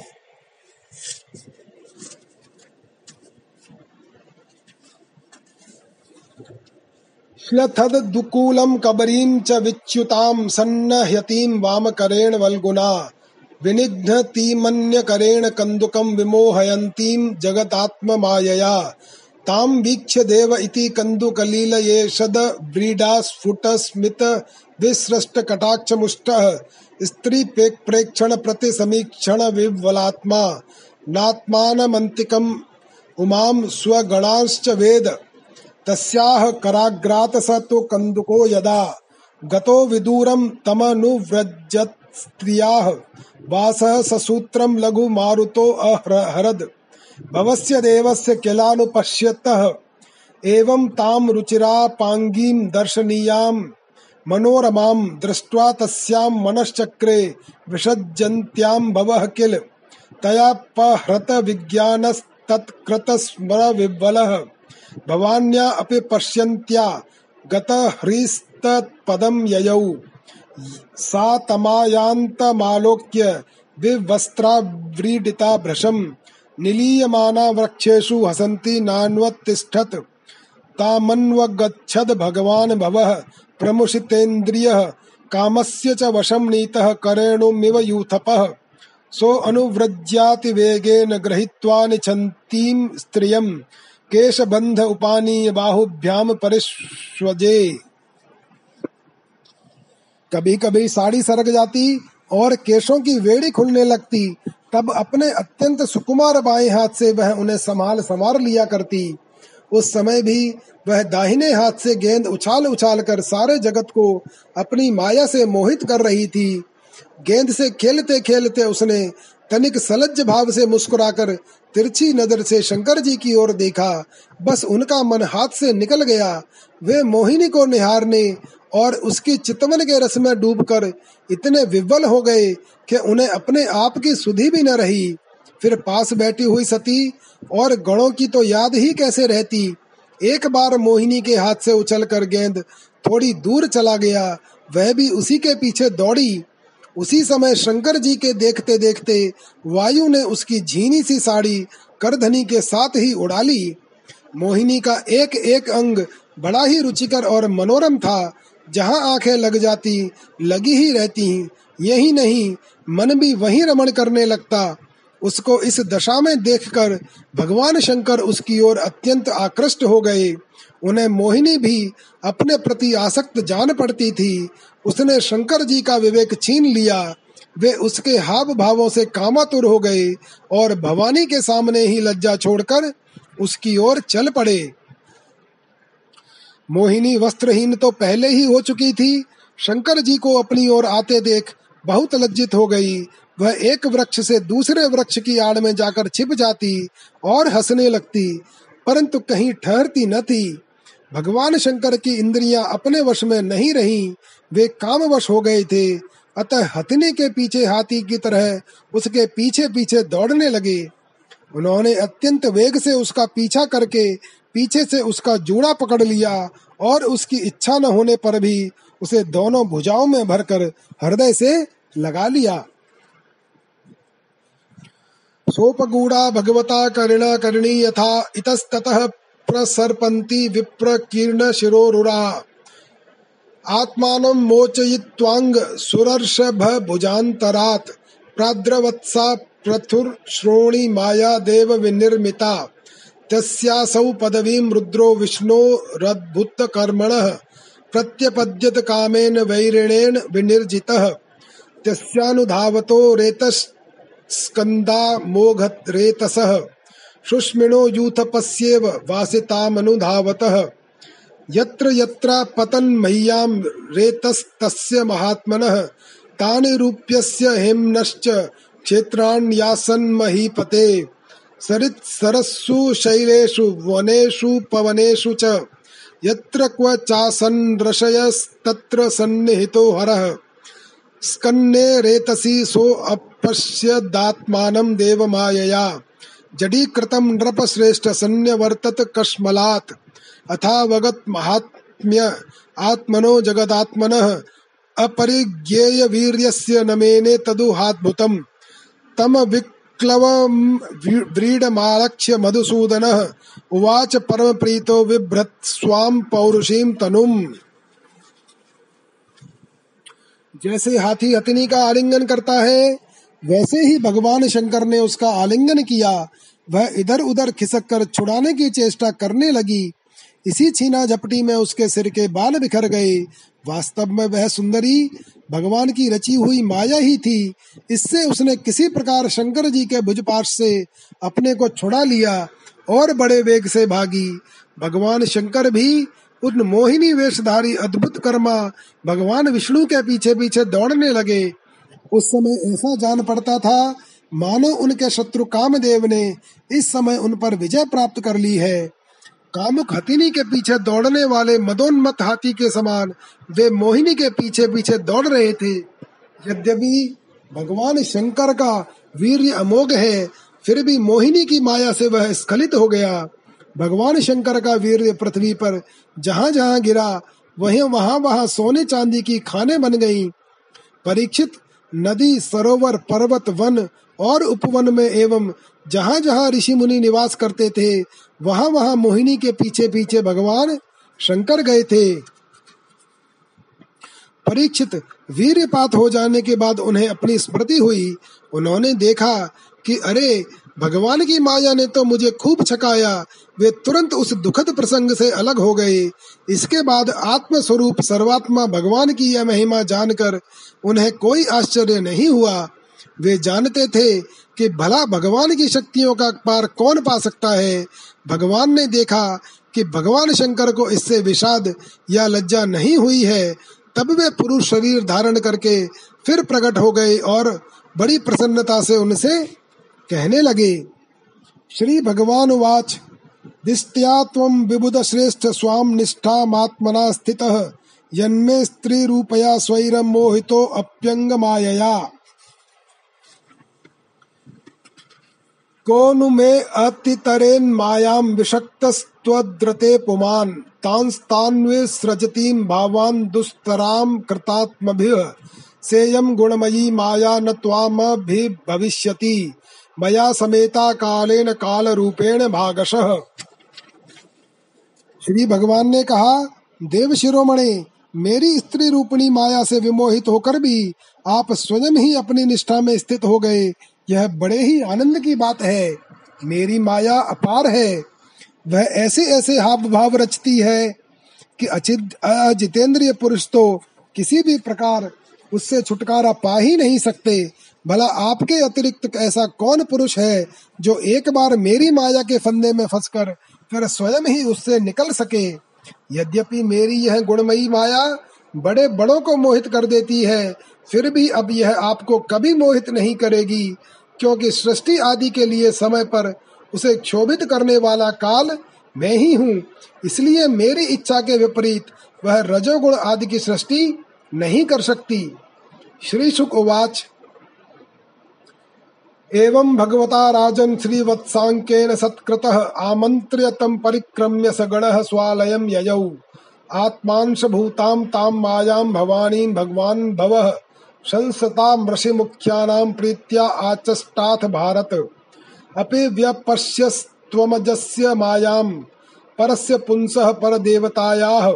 अहं कलानां रषभो विमुह्ये यया वशो अन्ये किमुता स्वतन्त्राः। यम माम पृच्छस्त्वमुपेत्य योगात्, समासहस्रान्त उपारतं वै। स एष साक्षात् पुरुषः पुराणो, न यत्र कालो विशते न वेदः। श्री सुखदेव जी कहते हैं, परीक्षित, इस प्रकार भगवान विष्णु ने भगवान शंकर का सत्कार किया, तब वे उनसे विदा लेकर और परिक्रमा करके वे अपने गणों के साथ कैलाश को चले गए। भरत वंश शिरोमणे, भगवान शंकर ने बड़े बड़े ऋषियों की सभा में अपनी अर्धांगिनी सती देवी से अपने विष्णु रूप की अंशभूता माया मई मोहिनी का इस प्रकार बड़े प्रेम से वर्णन किया। देवी तुमने परम पुरुष परमेश्वर विष्णु की माया देखी? देखो यो तो मैं समस्त कला कौशल, विद्या आदि का स्वामी और स्वतंत्र हूँ। फिर भी उस माया से विवश होकर मोहित हो जाता हूँ। फिर दूसरे जीव तो परतंत्र है ही। अतः वे मोहित हो जाएँ। इसमें कहना ही क्या है? जब मैं एक हज़ार वर्ष की समाधि से उठा था, तब तुमने मेरे पास आकर पूछा था कि तुम किसकी उपासना करते हो? ये वही साक्षात सनातन पुरुष हैं। न तो काल ही इन्हें अपनी सीमा में बाँध सकता है, और न वेद ही इनका वर्णन कर सकता है। इनका वास्तविक स्वरूप अनंत और अर्निवचनीय है। श्री शुक उवाच। इति ते अभिहितस्तात् विक्रमः शार्गन्ध्वनः सिन्धोर्निर्मथने येन धृतः पृष्ठे महाचलः।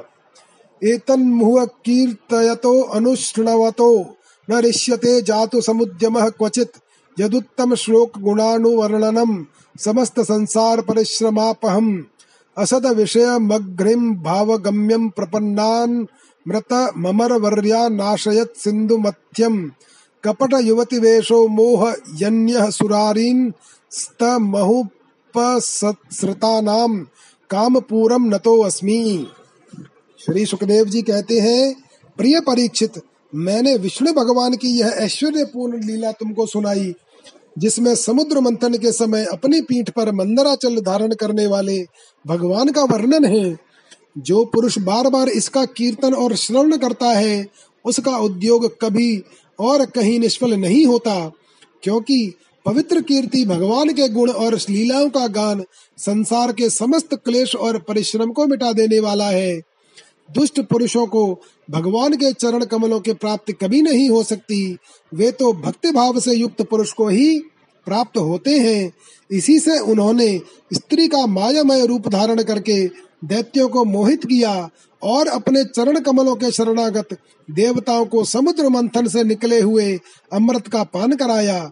केवल उन्हीं की बात नहीं, चाहे जो भी उनके चरणों की शरण ग्रहण करे, वे उसकी समस्त कामनाएँ पूर्ण कर देते हैं। मैं उन प्रभु के चरण कमलों में नमस्कार करता हूँ। इति श्रीमद् भागवते महापुराणे पारमहंस्याम संगीतायाम अष्टम स्कंधे शंकर मोहनम नाम द्वादशो अध्याय अथ त्रयोदशो अध्याय आगामी सात मन मंत्रों का वर्णन। श्री शुक उवाच।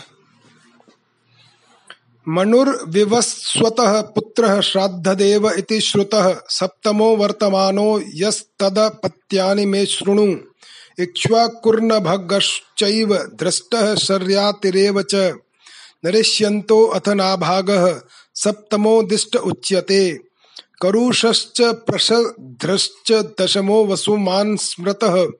मनोर्वै वस्वत्तस्यैते दश पुत्राः परन्तप। आदित्या वसवो रुद्रा विश्वे देवा मरुद्गणाः। अश्विनाव्रभवो राजन्निन्द्रस्तेषां पुरन्दरः। कश्यपो अत्रिर्वसिष्ठश्च विश्वामित्रो अथ गौतमः। जगदम् जमदग्निर् भरद्वाज इति सप्तर्षयः स्मृताः। अत्रापि भगवज्जन्म कश्यपादितेरभूत आदित्या नाम वरजो विष्णुर्वामन रूपद्रक। श्री सुखदेव जी कहते हैं, परीक्षित विवस्वान के पुत्र यशस्वी श्राद्ध देव ही सात में वैवस्वत मनु है। यह वर्तमान वनवंतर उनका ही कार्यकाल है। उनकी संतान का वर्णन मैं करता हूँ। वैवस्वत मनु के दस पुत्र हैं, इक्ष्वाकु नवग ध्रष्ट शर्याति, नरिष्यंत, नाभाग, दिष्ट करुष प्रश्रद्र और वसुमान, परीक्षित इस मनवंतर में आदित्य, वसु, रुद्र, विश्वेदेव, मरुदगण, अश्विनी कुमार और रिभु, ये देवताओं के प्रधान गण हैं और पुरंदर उनका इंद्र है। कश्यप, अत्रि, वशिष्ठ, विश्वामित्र, गौतम जमदग जमदग्नि और भरद्वाज ये सप्तर्षि हैं। इन मनवंतर में भी कश्यप की पत्नी अदिति के गर्भ से आदित्यों के छोटे भाई वामन के रूप में भगवान विष्णु ने अवतार ग्रहण किया था। संक्षेपतो मयोक्तानि सप्त मनवंतराणि ते। भविष्याण भविष्याण यथ वक्ष्यामि विष्णु, शक्त्यान्वितानि च विवस्वतश्च द्वे जाये विश्वकर्म सुते उभे। संज्ञा छाया च राजेन्द्र ये प्राग भेते तव। तृतीयां वड वामेके तासां संज्ञा सुतास्त्रय। यमो यमी श्राद्ध देवश्छाया याश्च सुतांश्रणु। सावर्णिस्तपति कन्या भार्या संवरणस्य या। शनैश्चरस्तृतीयो अभूदश्विनो वडमात्मजौ। अष्टमे अनंतर आयाते साविर्नर भविता मनुः। निर्मो कवि रजस्काद्याः साविर्ण तनया नृप। तत्र देवाः सुतपसो विरजा अमृत प्रवाह। तेषां विरोचन सुतो बलिरिन्द्रो भविष्यति। दत्वे माम याचमानाय विष्णवे यः पदत्रयम् राद्धमिन्द्र पदम हित्वा ततः सिद्धम वाप्स्यति। यो असौ भगवता बद्ध प्रीतेन सुतले पुनः। निवेशितो अधिके स्वर्गा दधुना आस्ते स्वराडिव गालवो दीप्तिमान रामो द्रोणपुत्रः कृपस्तथा। ऋष्य शृङ्गः पितास्माकं भगवान् बादरायणः। इमे सप्तर्षयस्तत्र भविष्यन्ति स्वययोगतः। इदानीमासते राजन स्वे स्व आश्रम मंडले परीक्षित, इस प्रकार मैंने संक्षेप से तुम्हें सात मनवंतरों का वर्णन सुनाया। अब भगवान की शक्ति से युक्त अगले आने वाले सात मनवंतरों का वर्णन करता हूँ। परीक्षित, यह तो मैं तुम्हें पहले, यानी छठे स्कंद में बता चुका हूँ कि विवस्वान भगवान सूर्य की दो पत्नियाँ थी, संज्ञा और छाया। वे दोनों ही विश्वकर्मा की पुत्री थी। कुछ लोग ऐसा कहते हैं कि उनकी एक तीसरी पत्नी बडवा भी थी। उन सूर्य पत्नियों में संज्ञा से तीन संतानें हुई यम यमी और श्राद्ध देव, छाया के भी तीन संतानें हुई, सावर्ण शनैश्चर और तपति नाम की कन्या, जो संवरण की पत्नी हुई। जब संज्ञा ने वडवा का रूप धारण कर लिया, तब उससे दोनों अश्विनी कुमार हुए। आठवें मनवंतर में सावर्ण मनु होंगे, उनके पुत्र होंगे निर्मोक, विरजस्क आदि। परीक्षित, उस समय सुतपा विरजा और अमृत प्रभ नामक देवगण होंगे उन देवताओं के इंद्र होंगे विरोचन के पुत्र बलि। विष्णु भगवान ने वामन अवतार ग्रहण करके इन्हीं से तीन पग पृथ्वी मांगी थी, परंतु इन्होंने उनको सारी त्रिलोकी दे दी थी। राजा बलि को एक बार तो भगवान ने बाँध दिया था, परंतु फिर प्रसन्न होकर उन्होंने इनको स्वर्ग से भी श्रेष्ठ सुतल लोक का राज्य दे दिया। वे इस समय वही इंद्र के समान विराजमान हैं, आगे चलकर ये ही इंद्र होंगे। और समस्त ऐश्वर्यों से परिपूर्ण इंद्र पद का भी परित्याग करके परम सिद्धि प्राप्त करेंगे। गालव, दीप्तिमान, परशुराम, अश्वत्थामा, कृपाचार्य ऋष्यश्रृंग और हमारे पिता भगवान व्यास, ये आठवें मनवंतर में सप्तर्षि होंगे। इस समय ये लोग योग बल से अपने अपने आश्रम मंडल में स्थित हैं।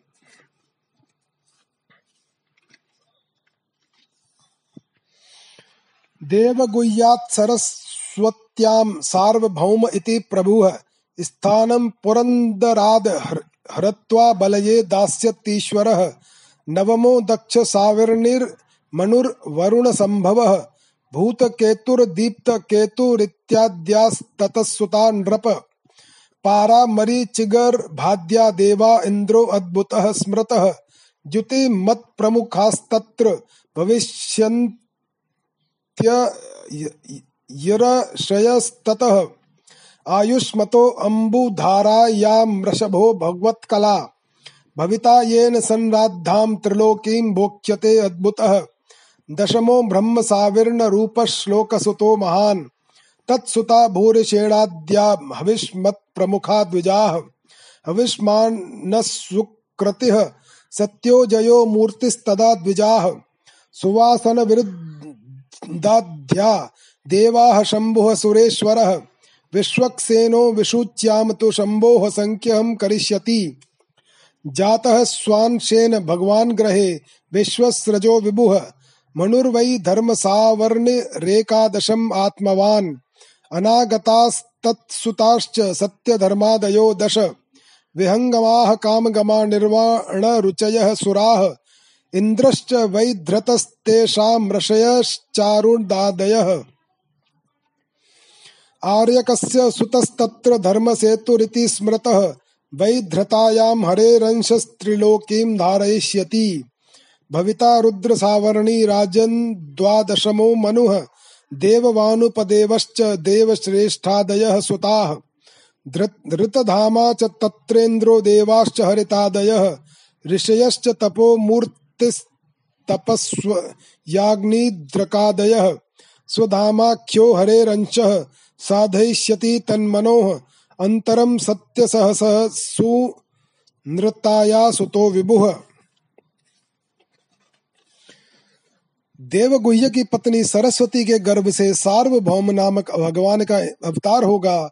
ये ही प्रभु पुरंदर इंद्र से स्वर्ग का राज्य छीन कर राजा बलि को दे देंगे।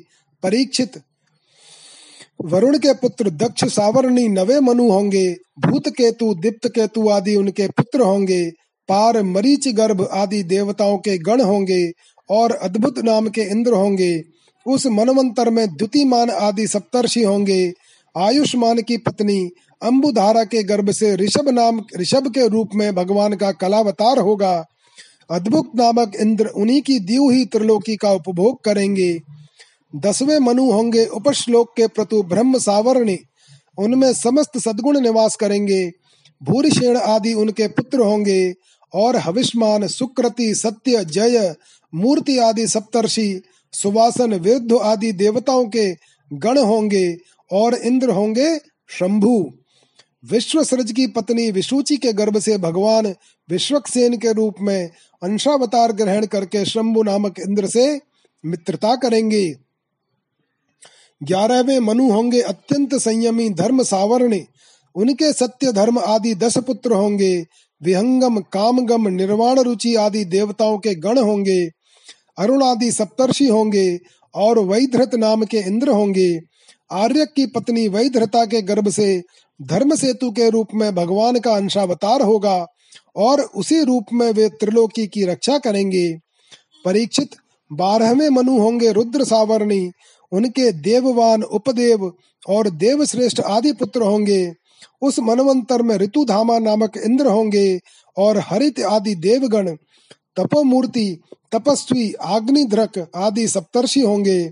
सत्य सहाय की पत्नी सूनरता के गर्भ से स्वधाम के रूप में भगवान का अंशावतार होगा और उसी रूप में भगवान उस मनवंतर का पालन करेंगे। मनुस्त्रयोदशो भाव्यो देव साविर्ण रात्मनवान। चित्रसेन विचित्राद्या देव साविर्ण देहजाह देवाः सुकर्म सुत्राम संज्ञा इंद्रो दिवस्पति। निर्मोकतत्वदर्शाद्या भविष्यन् भविष्यन्त्यर्षयस्तदा। देवहोत्रस्य तनय उपहर्ता दिवस्पतेः। योगेश्वरो हरेरंशो बृहत्यां संभविष्यति मनुर्वा इंद्र साविर्णश्चतुर्दशम एष्यति। उरु गंभीर बुद्ध याद्या इंद्र साविर्ण वीरजया। पवित्राश्चाक्षुषा देवा शुचिरिंद्रो भविष्यति। अग्निर्बाहुव शुचि शुद्धो माघ धाद्यास्तपस्विनः। सत्रायणस्य तनयो बृहद भानुस्तदा हरि। वितानायं महाराज क्रिया तन्तून् वितायता। राजंश्चतुर्दशैतानि। त्रिकालानुगतानि ते प्रोक्तान्येभिर्मितः कल्पो युगसहस्रपर्ययः तेरहवें मनु होंगे परम जितेंद्र देव सावरणी चित्रसेन विचित्र आदि उनके पुत्र होंगे। सुकर्म और सुत्राम आदि देवगण होंगे तथा इंद्र का नाम होगा दिवसपति, उस समय निर्मोक और तत्वदर्श आदि सप्तर्षि होंगे। देवहोत्र की पत्नी बृहति के गर्भ से योगेश्वर के रूप में भगवान का अंशावतार होगा और उसी रूप में भगवान दिवसपति को इंद्र पद देंगे। महाराज, चौदहवें मनु होंगे इंद्र सावरणी, उरु गंभीर बुद्धि आदि उनके पुत्र होंगे। उस समय पवित्र चाक्षुष आदि देवगण होंगे और इंद्र का नाम होगा शुचि। अग्नि, बाहु, शुचि, शुद्ध और मागध आदि सप्तर्षि होंगे। उस समय सत्यनारायण की पत्नी विताना के गर्भ से वृहद भानु के रूप में भगवान अवतार ग्रहण करेंगे तथा कर्म कांड का विस्तार करेंगे। परीक्षित, ये चौदह मनवंतर भूत, वर्तमान और भविष्य तीनों ही काल में चलते रहते हैं। इन्हीं के द्वारा इस सहस्र चतुर्युगी वाले कल्प के समय की गणना की जाती है। इति श्रीमद्भागवते महापुराणे पारमहंस्याम संगीतायाम अष्टम स्कंधे मनवंतरानुवर्णनम नाम त्रयोदशो अध्यायः। अथ चतुर्दशो अध्यायः। मनु आदि के पृथक पृथक कर्मों का निरूपण। राजोवाच मनवंतरेषु भगवन यथा मन वादयस्मित त्विमे, यस्मिन् कर्मणि ये येन नियुक्तास्तद्वदस्व मे ऋषिर्वाच, मनवो मनुपुत्राश्च। मुनयश्च महीपते इन्द्राः सुरगणाश्चैव सर्वे पुरुषशासनाः। यज्ञादयो याः कथिताः, पौरुष्यस्तनवो नृप। मन्वादयो जगद्यात्रां नयन्त्याभिः प्रचोदिताः। चतुर्युगान्ते कालेन ग्रस्ताञ्श्रुतिगणान्यथा तपसा ऋषयो अपश्यन्यतो धर्मः सनातनः। ततो धर्मं चतुष्पादं मनमो हरिणोदिताः युक्ताः सञ्चारयन्त्यद्धा। स्वे स्वे काले मही नृप पालयन्ति प्रजापाला यावदन्तं विभागशः। यज्ञ भाग भुजो देवा ये च तत्रान्विताश्च तैः। राजा परीक्षित ने पूछा, भगवान, आपके द्वारा वर्णित ये मनु, मनुपुत्र, सप्तर्ष आदि अपने अपने मनवंतर में किसके द्वारा नियुक्त होकर कौन कौन सा काम किस प्रकार करते हैं, यह आप कृपा करके मुझे बतलाइए? श्री सुखदेव जी कहते हैं, परीक्षित, मनु, मनुपुत्र, सप्तर्षि और देवता सबको नियुक्त करने वाले स्वयं भगवान ही हैं। राजन भगवान के जिन यज्ञ पुरुष आदि अवतार शरीरों का वर्णन मैंने किया है, उन्हीं की प्रेरणा से मनु आदि विश्व व्यवस्था का संचालन करते हैं। चतुर्युग के अंत में समय के उलट फेर से जब श्रुतियाँ नष्ट प्राय हो जाती हैं, तब सप्तर्षि गण अपनी तपस्या से पुनः उनका साक्षात्कार करते हैं। उन श्रुतियों से ही सनातन धर्म की रक्षा होती है। राजन भगवान की प्रेरणा से अपने अपने मनवंतर में बड़ी सावधानी से सबके सब मनु पृथ्वी पर चारों चरण से परिपूर्ण धर्म का अनुष्ठान करवाते हैं। मनुपुत्र मनवंतर भर, काल और देश दोनों का विभाग करके प्रजा पालन तथा धर्म पालन का कार्य करते हैं। पंच महायज्ञ आदि कर्मों में जिन ऋषि, पितर, भूत और मनुष्य आदि का संबंध है, उनके साथ देवता उस मनवंतर में यज्ञ का भाग स्वीकार करते हैं। इंद्रो भगवता दत्ताम त्रैलोक्य श्रिय मूर्जिताम भुंजान पाते लोकां स्त्रीन कामम लोके प्रवर्षति। ज्ञानम चानु युगम ब्रूते हरिह सिद्ध स्वरूपध्रक ऋषि रूप धर कर्म योगम योगेश रूपध्रक सर्गम प्रदेश रूपेण दस्युन हन्यात स्वर रांग बपु काल रूपेण सर्वेषाम भावाय पृथक गुण स्तूयमानो जनैरेभिर्मायया नाम रूपया विमोहितात्म भिर्नाना दर्शन च दृश्यते। एतत् कल्प विकल्पस्य प्रमाणं परिकीर्तितम् यत्र मन्वन्तराण्याहुश्चतुर्दश पुराविदः इंद्र भगवान की दी हुई त्रिलोकी की अतुल संपत्ति का उपभोग और प्रजा का पालन करते हैं, संसार में यथेष्ट वर्षा करने का अधिकार भी उन्हीं को है।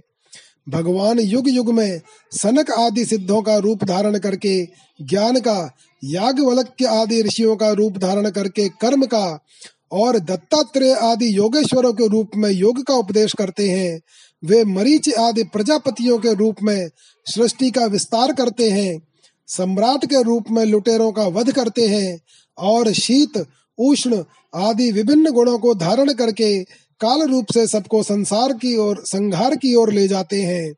नाम और रूप की माया से प्राणियों की बुद्धि विमूढ़ हो रही है। इसीलिए वे अनेक प्रकार के दर्शन शास्त्रों के द्वारा महिमा तो भगवान की ही गाते हैं, परंतु उनके वास्तविक स्वरूप को नहीं जान पाते। परीक्षित, इस प्रकार मैंने तुम्हें महाकल्प और अवान्तर कल्प का परिमाण सुना दिया। पुराण तत्व के विद्वानों ने प्रत्येक अवान्तर कल्प में चौदह मनवंतर बताए हैं। इति श्रीमद्भागवते महापुराणे पारमहंस्याम संगीतायाम अष्टम स्कंधे चतुर्दशो अध्याय।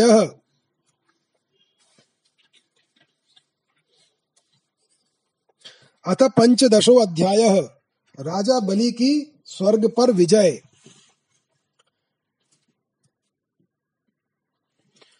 राजोवाच बलेः पदत्रयं भूमैः कस्माद्धरिरयाचत भूतेश्वरः कृपणवल्लभधार्थो अपि बबन्धतम्। एतत् वेदितुमिच्छामो महत् कौतूहलं हिनः। यज्ञेश्वरस्य पूर्णस्य चाप्य नागसः। राजा परीक्षित ने पूछा, भगवान श्री हरि स्वयं ही सबके स्वामी हैं।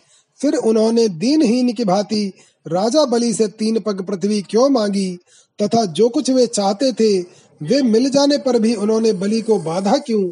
मेरे हृदय में इस बात का बड़ा कौतूहल है कि स्वयं परिपूर्ण यज्ञेश्वर भगवान के द्वारा याचना और निरपराध का बंधन, ये दोनों ही कैसे संभव हुए? हम लोग यह जानना चाहते हैं। श्री शुक पराजित श्रीर शुभिश्च हापितो हिन्द्रेण राजन् भृगुभिः स जीवितः सर्वात्मना तान् भजद भू भृगून् बलिः। शिष्यो महात्मार्थ निवेदनेन तम ब्राह्मणा भृगवः प्रीयमाणा। अया जय विन अया जयन विश्व भजिता त्रिणाकम जिगीषमाणं विधिनाभिश्च्य महाभिषेकेण महानुभावाः। ततो रतः काञ्चन पट्टनद्धो हयाश्च हर्यश्वतुरङ्गवर्णाः ध्वजश्च सिंहेन विराजमानो हुताशनादास हविर्भिरिष्टात् धनुश्च दिव्यं पुरटोपनद्धम् तूणावरिक्तो कवचं च दिव्यम् पितामहस्तस्य ददौ च मालां म्लान पुष्पां जलजं च शुक्रः। एवं स वीर विप्रार्जित योद्धनार्थस्तैः कल्पितस्वस्त्ययनो अथ विप्रान् प्रदक्षिणीकृत्य कृत प्रमाणः प्रहाद मामंत्र नमश्चकार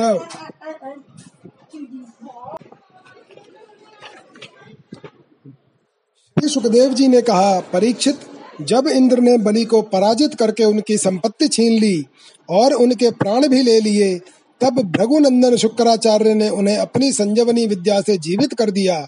इस पर शुक्राचार्य जी के शिष्य महात्मा बलि ने अपना सर्वस्व उनके चरणों पर चढ़ा दिया और वे तन मन से गुरु जी के साथ ही समस्त भृगुवंशी ब्राह्मणों की सेवा करने लगे। इससे प्रभावशाली भृगुवंशी ब्राह्मण उन पर बहुत प्रसन्न हुए। उन्होंने स्वर्ग पर विजय प्राप्त करने की इच्छा वाले बलि का महाभिषेक की विधि से अभिषेक करके उनसे विश्वजित नाम का यज्ञ कराया। यज्ञ की विधि से हविष्यों के द्वारा जब अग्नि देवता की पूजा की गई, तब यज्ञ कुंड में से सोने की चद्दर से मड़ा हुआ एक बड़ा सुंदर रथ निकला। फिर इंद्र के घोड़ों जैसे हरे रंग के घोड़े और सिंह के चिन्ह से युक्त रथ पर लगाने की ध्वजा निकली। साथ ही सोने के पत्र से मड़ा हुआ दिव्य धनुष, कभी खाली न होने वाले दो अक्षय तरकश और दिव्य कपच भी प्रकट हुए। दादा प्रहलाद जी ने उन्हें एक ऐसी माला दी, जिसके फूल कभी कुमलाते न थे, तथा शुक्राचार्य ने एक शंख दिया। इस प्रकार ब्राह्मणों की कृपा से युद्ध की सामग्री प्राप्त करके उनके द्वारा स्वस्थ वाचन हो जाने पर राजा बलि ने उन ब्राह्मणों की प्रदक्षिणा की और नमस्कार किया। इसके बाद उन्होंने प्रहलाद जी से संभाषण करके उनके चरणों में नमस्कार किया। अथारुह्य रथम दिव्यम भृगुदत्तम महारथ। सुस्रग्धरो अथ सन नय्य धन्वी खड्गी धृते शुधिय हेमांग दल सद्वाहुः स्फुरन् स्फुरन्म कर कुंडल जराज रथमारूढ़ो धिष्णयस्थ इव हव्यवाट। तुल्यैश्वर्य बलश्रीभिः स्वयूथैः दैत्ययूथपैः पिबद्धिभिरिव कम द्रगे भर दहद्भि, परिधीनिव। वृत्तो विकर्षण महति मासुरीं ध्वजिनीं विभुः यया विन्द्रपुरीं सुरवृद्धां कम्पयन्निव रोदसी रम्या मुपवनोद्यानैः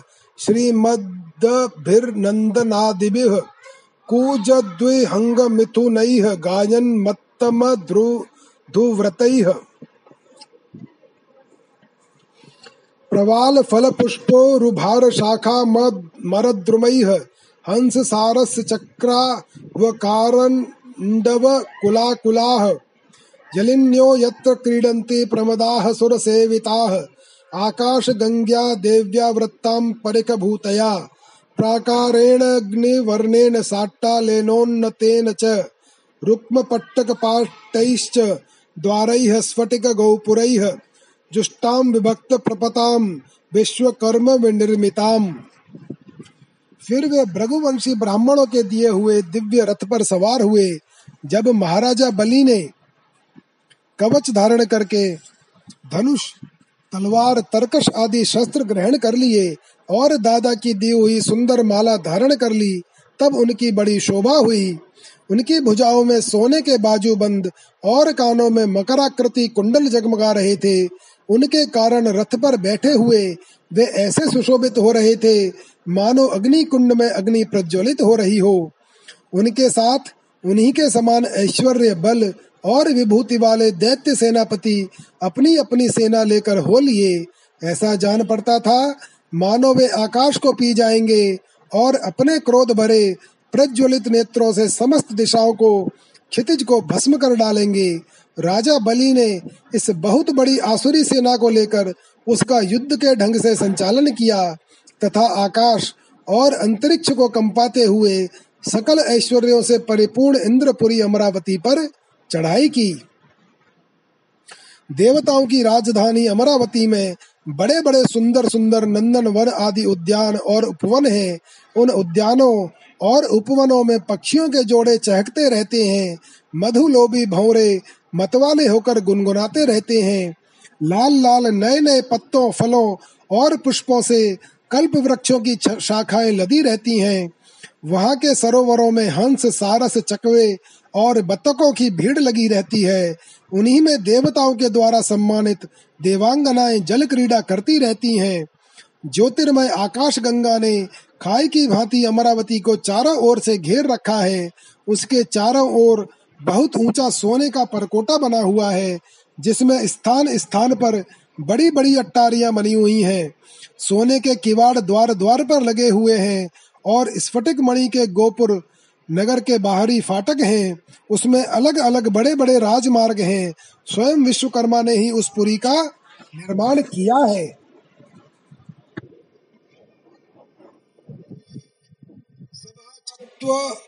चत्वरथ्याढ्यां विमानैः विमानैर्बुद्धैर्युताम् शृङ्गाटकैर्मणिमयैः वज्रविद्रो वेदिभिः यत्र श्यामा विरजवाससः भ्राजन्ते रूपवान्नार्यो ह्यार्चिर्भिरिव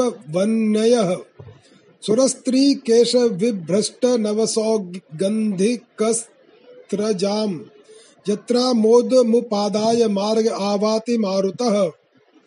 हेम जालाक्ष निर्गच्छद्धूमेनाग गुरुगन्धिना पाण्डुरेण प्रतिच्छन्न मार्गे यान्ति सुरप्रियाः मुक्तावितानैर्मणिहेम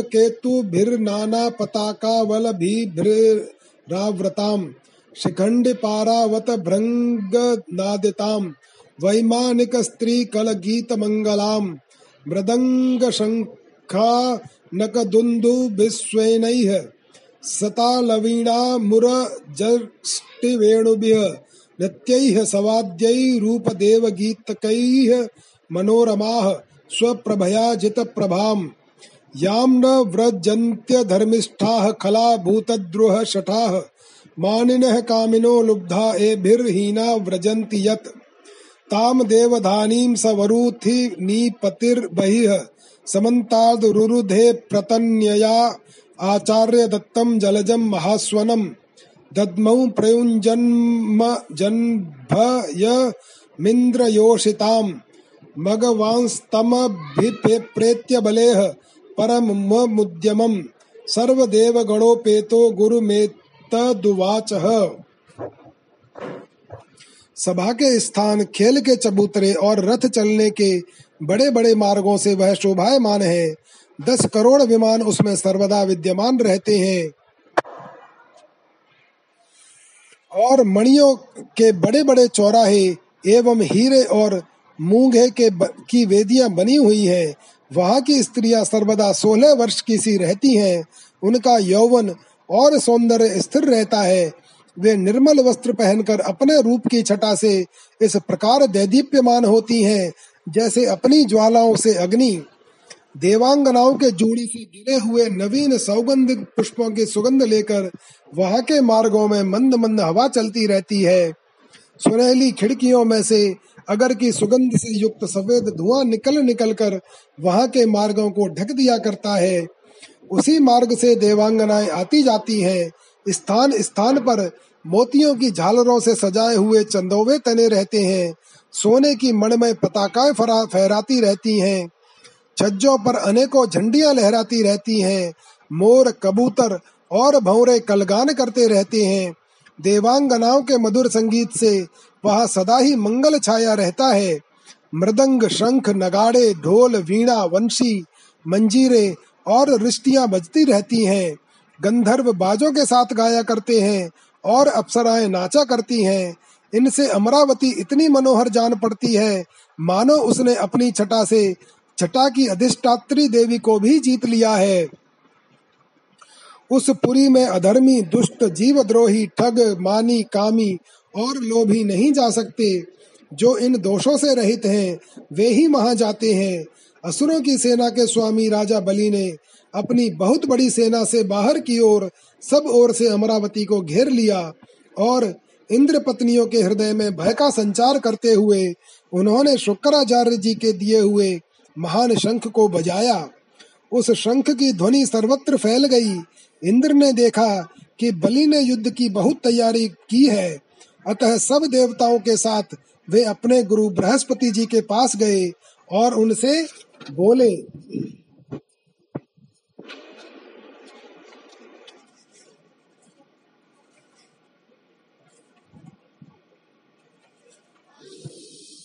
भगवन्नुद्यमो भूयान् बलेर्नः पूर्ववैरिणः अविश ह्यमिमं मन्ये केनासीत्तेजसोर्जितः नैनं कश्चित् कुतो वापि प्रत्यव्योढुमधीश्वरः पिबन्निव मुखेनेदं लहन्निव दिशो दश, दहन्निव दिशो द्रग्भ्यः संवर्ताग्निरिवोत्थितः ब्रूहि कारणमेतस्य दुर् धर्षत्वस्य मद्रिपोः, ओजः सहो बलम तेजो यत एतत् समुद्यमः। भगवान, मेरे पुराने शत्रु बलि ने इस बार युद्ध की बहुत बड़ी तैयारी की है। मुझे ऐसा जान पड़ता है कि हम लोग उसका सामना नहीं कर सकेंगे। पता नहीं किस शक्ति से इनकी इतनी बढ़त हो गई है। मैं देखता हूँ कि इस समय बलि को कोई भी किसी प्रकार से रोक नहीं सकता। वे प्रलय की आग के समान बढ़ गए हैं और जान पड़ता है मुख से इस विश्व को पी जाएँगे, जीभ से दसों दिशाओं को चाट जाएँगे और नेत्रों की ज्वाला से दिशाओं को भस्म कर देंगे। आप कृपा करके मुझे बतलाइए कि मेरे शत्रु की इतनी बढ़ती का, जिसे किसी प्रकार भी दबाया नहीं जा सकता, क्या कारण है? इसके शरीर, मन और इंद्रियों में इतना बल और इतना तेज कहाँ से आ गया है कि इसने इतनी बड़ी तैयारी करके चढ़ाई की है? गुरुर्वाच जानामि मगवंशोत्रोरुन्न तेरस्य कारणम्। शिष्यायोपभ्रतं तेजो भृगुभिर्ब्रह्मवादिभिः भगवद्विधो भगवान् वापि वर्जयित्वेश्वरं हरिं नास्य शक्तः पुरं स्थातुं कृतान्तस्य यथा जनाः। तस्मान्निलयमुत्सृज्य यूयं सर्वे त्रिविष्टपम् यात कालं प्रतीक्षन्तो यतः शत्रोर्विपर्ययः। एष विप्रबदलोदर्कः सम्प्रत्युर्जितविक्रमः। तेषामेवापमानेन सानुबन्धो विनक्ष्यति एवं सुमन्त्रितार्थास्ते गुरुणार्थानुदर्शिना। हित्वा त्रिविष्टपम् जग्मुर्गीर्वाणाः कामरूपिणः। देवेष्वथ लीनेषु बलिर्वैरोचनः पुरीं देवधानीमधिष्ठाय वशं निन्ये जगत्त्रयम्। तं विश्वजैनं शिष्यं भृगवः शिष्यवत्सलाः। शतेन हय मेधा हयमेधा नामानुव्रतमयाजयन्। ततस्तदनुभावेन भुव न त्रयविश्रुतां कीर्तिं दिक्षु वित्तन्वानः सरेज उड्डराडिव। बुभुजे च श्रियं स्ववृद्धां द्विजदेवोपलम्भितां कृतकृत्यमिवात्मानं मन्यमानो महामनाः। देवगुरु बृहस्पति जी ने कहा, इंद्र, मैं तुम्हारे शत्रु बलि की उन्नति का कारण जानता हूँ। ब्रह्मवादी भृगवंशियों ने अपने शिष्य बलि को महान तेज देकर शक्तियों का खजाना बना दिया है। सर्वशक्तिमान भगवान को छोड़कर तुम या तुम्हारे जैसा और कोई भी बलि के सामने उसी प्रकार नहीं ठहर सकता, जैसे काल के सामने प्राणी। इसलिए तुम लोग स्वर्ग को छोड़कर कहीं छिप जाओ और उस समय की प्रतीक्षा करो, जब तुम्हारे शत्रु का भाग्य चक्र पलटे। इस समय ब्राह्मणों के तेज से बलि की उत्तरोत्तर वृद्धि हो रही है, उसकी शक्ति बहुत बढ़ गई है। जब यह उन्हीं ब्राह्मणों का तिरस्कार करेगा, तब अपने परिवार परिकर के साथ नष्ट हो जाएगा। बृहस्पति जी देवताओं के समस्त स्वार्थ और परमार्थ के ज्ञाता थे। उन्होंने जब इस प्रकार देवताओं को सलाह दी तब वे स्वेच्छानुसार रूप धारण करके स्वर्ग छोड़कर चले गए। देवताओं के छिप जाने पर विरोचन नंदन बलि ने अमरावती परी पर अपना अधिकार कर लिया और फिर तीनों लोकों को जीत लिया। जब बलि विश्व विजयी हो गए, तब शिष्य प्रेमी भृगवंशियों ने अपने अनुगत शिष्य से सौ अश्वमेध यज्ञ करवाए। उन यज्ञों के प्रभाव से बलि की कीर्ति कौमुदी तीनों लोकों से बाहर भी दशों दिशाओं में फैल गई और वे नक्षत्रों के राजा चंद्रमा के समान शोभायमान हुए। ब्राह्मण देवताओं की कृपा से प्राप्त समृद्ध राज्य लक्ष्मी का वे बड़ी उदारता से उपभोग करने लगे और अपने को कृत्य कृत्य सा मानने लगे। इति श्रीमद्भागवते महापुराणे पारमहंस्याम संगीतायामष्टम स्कंधे पंचदशो अध्याय ओम नमो भगवते वासुदेवाय।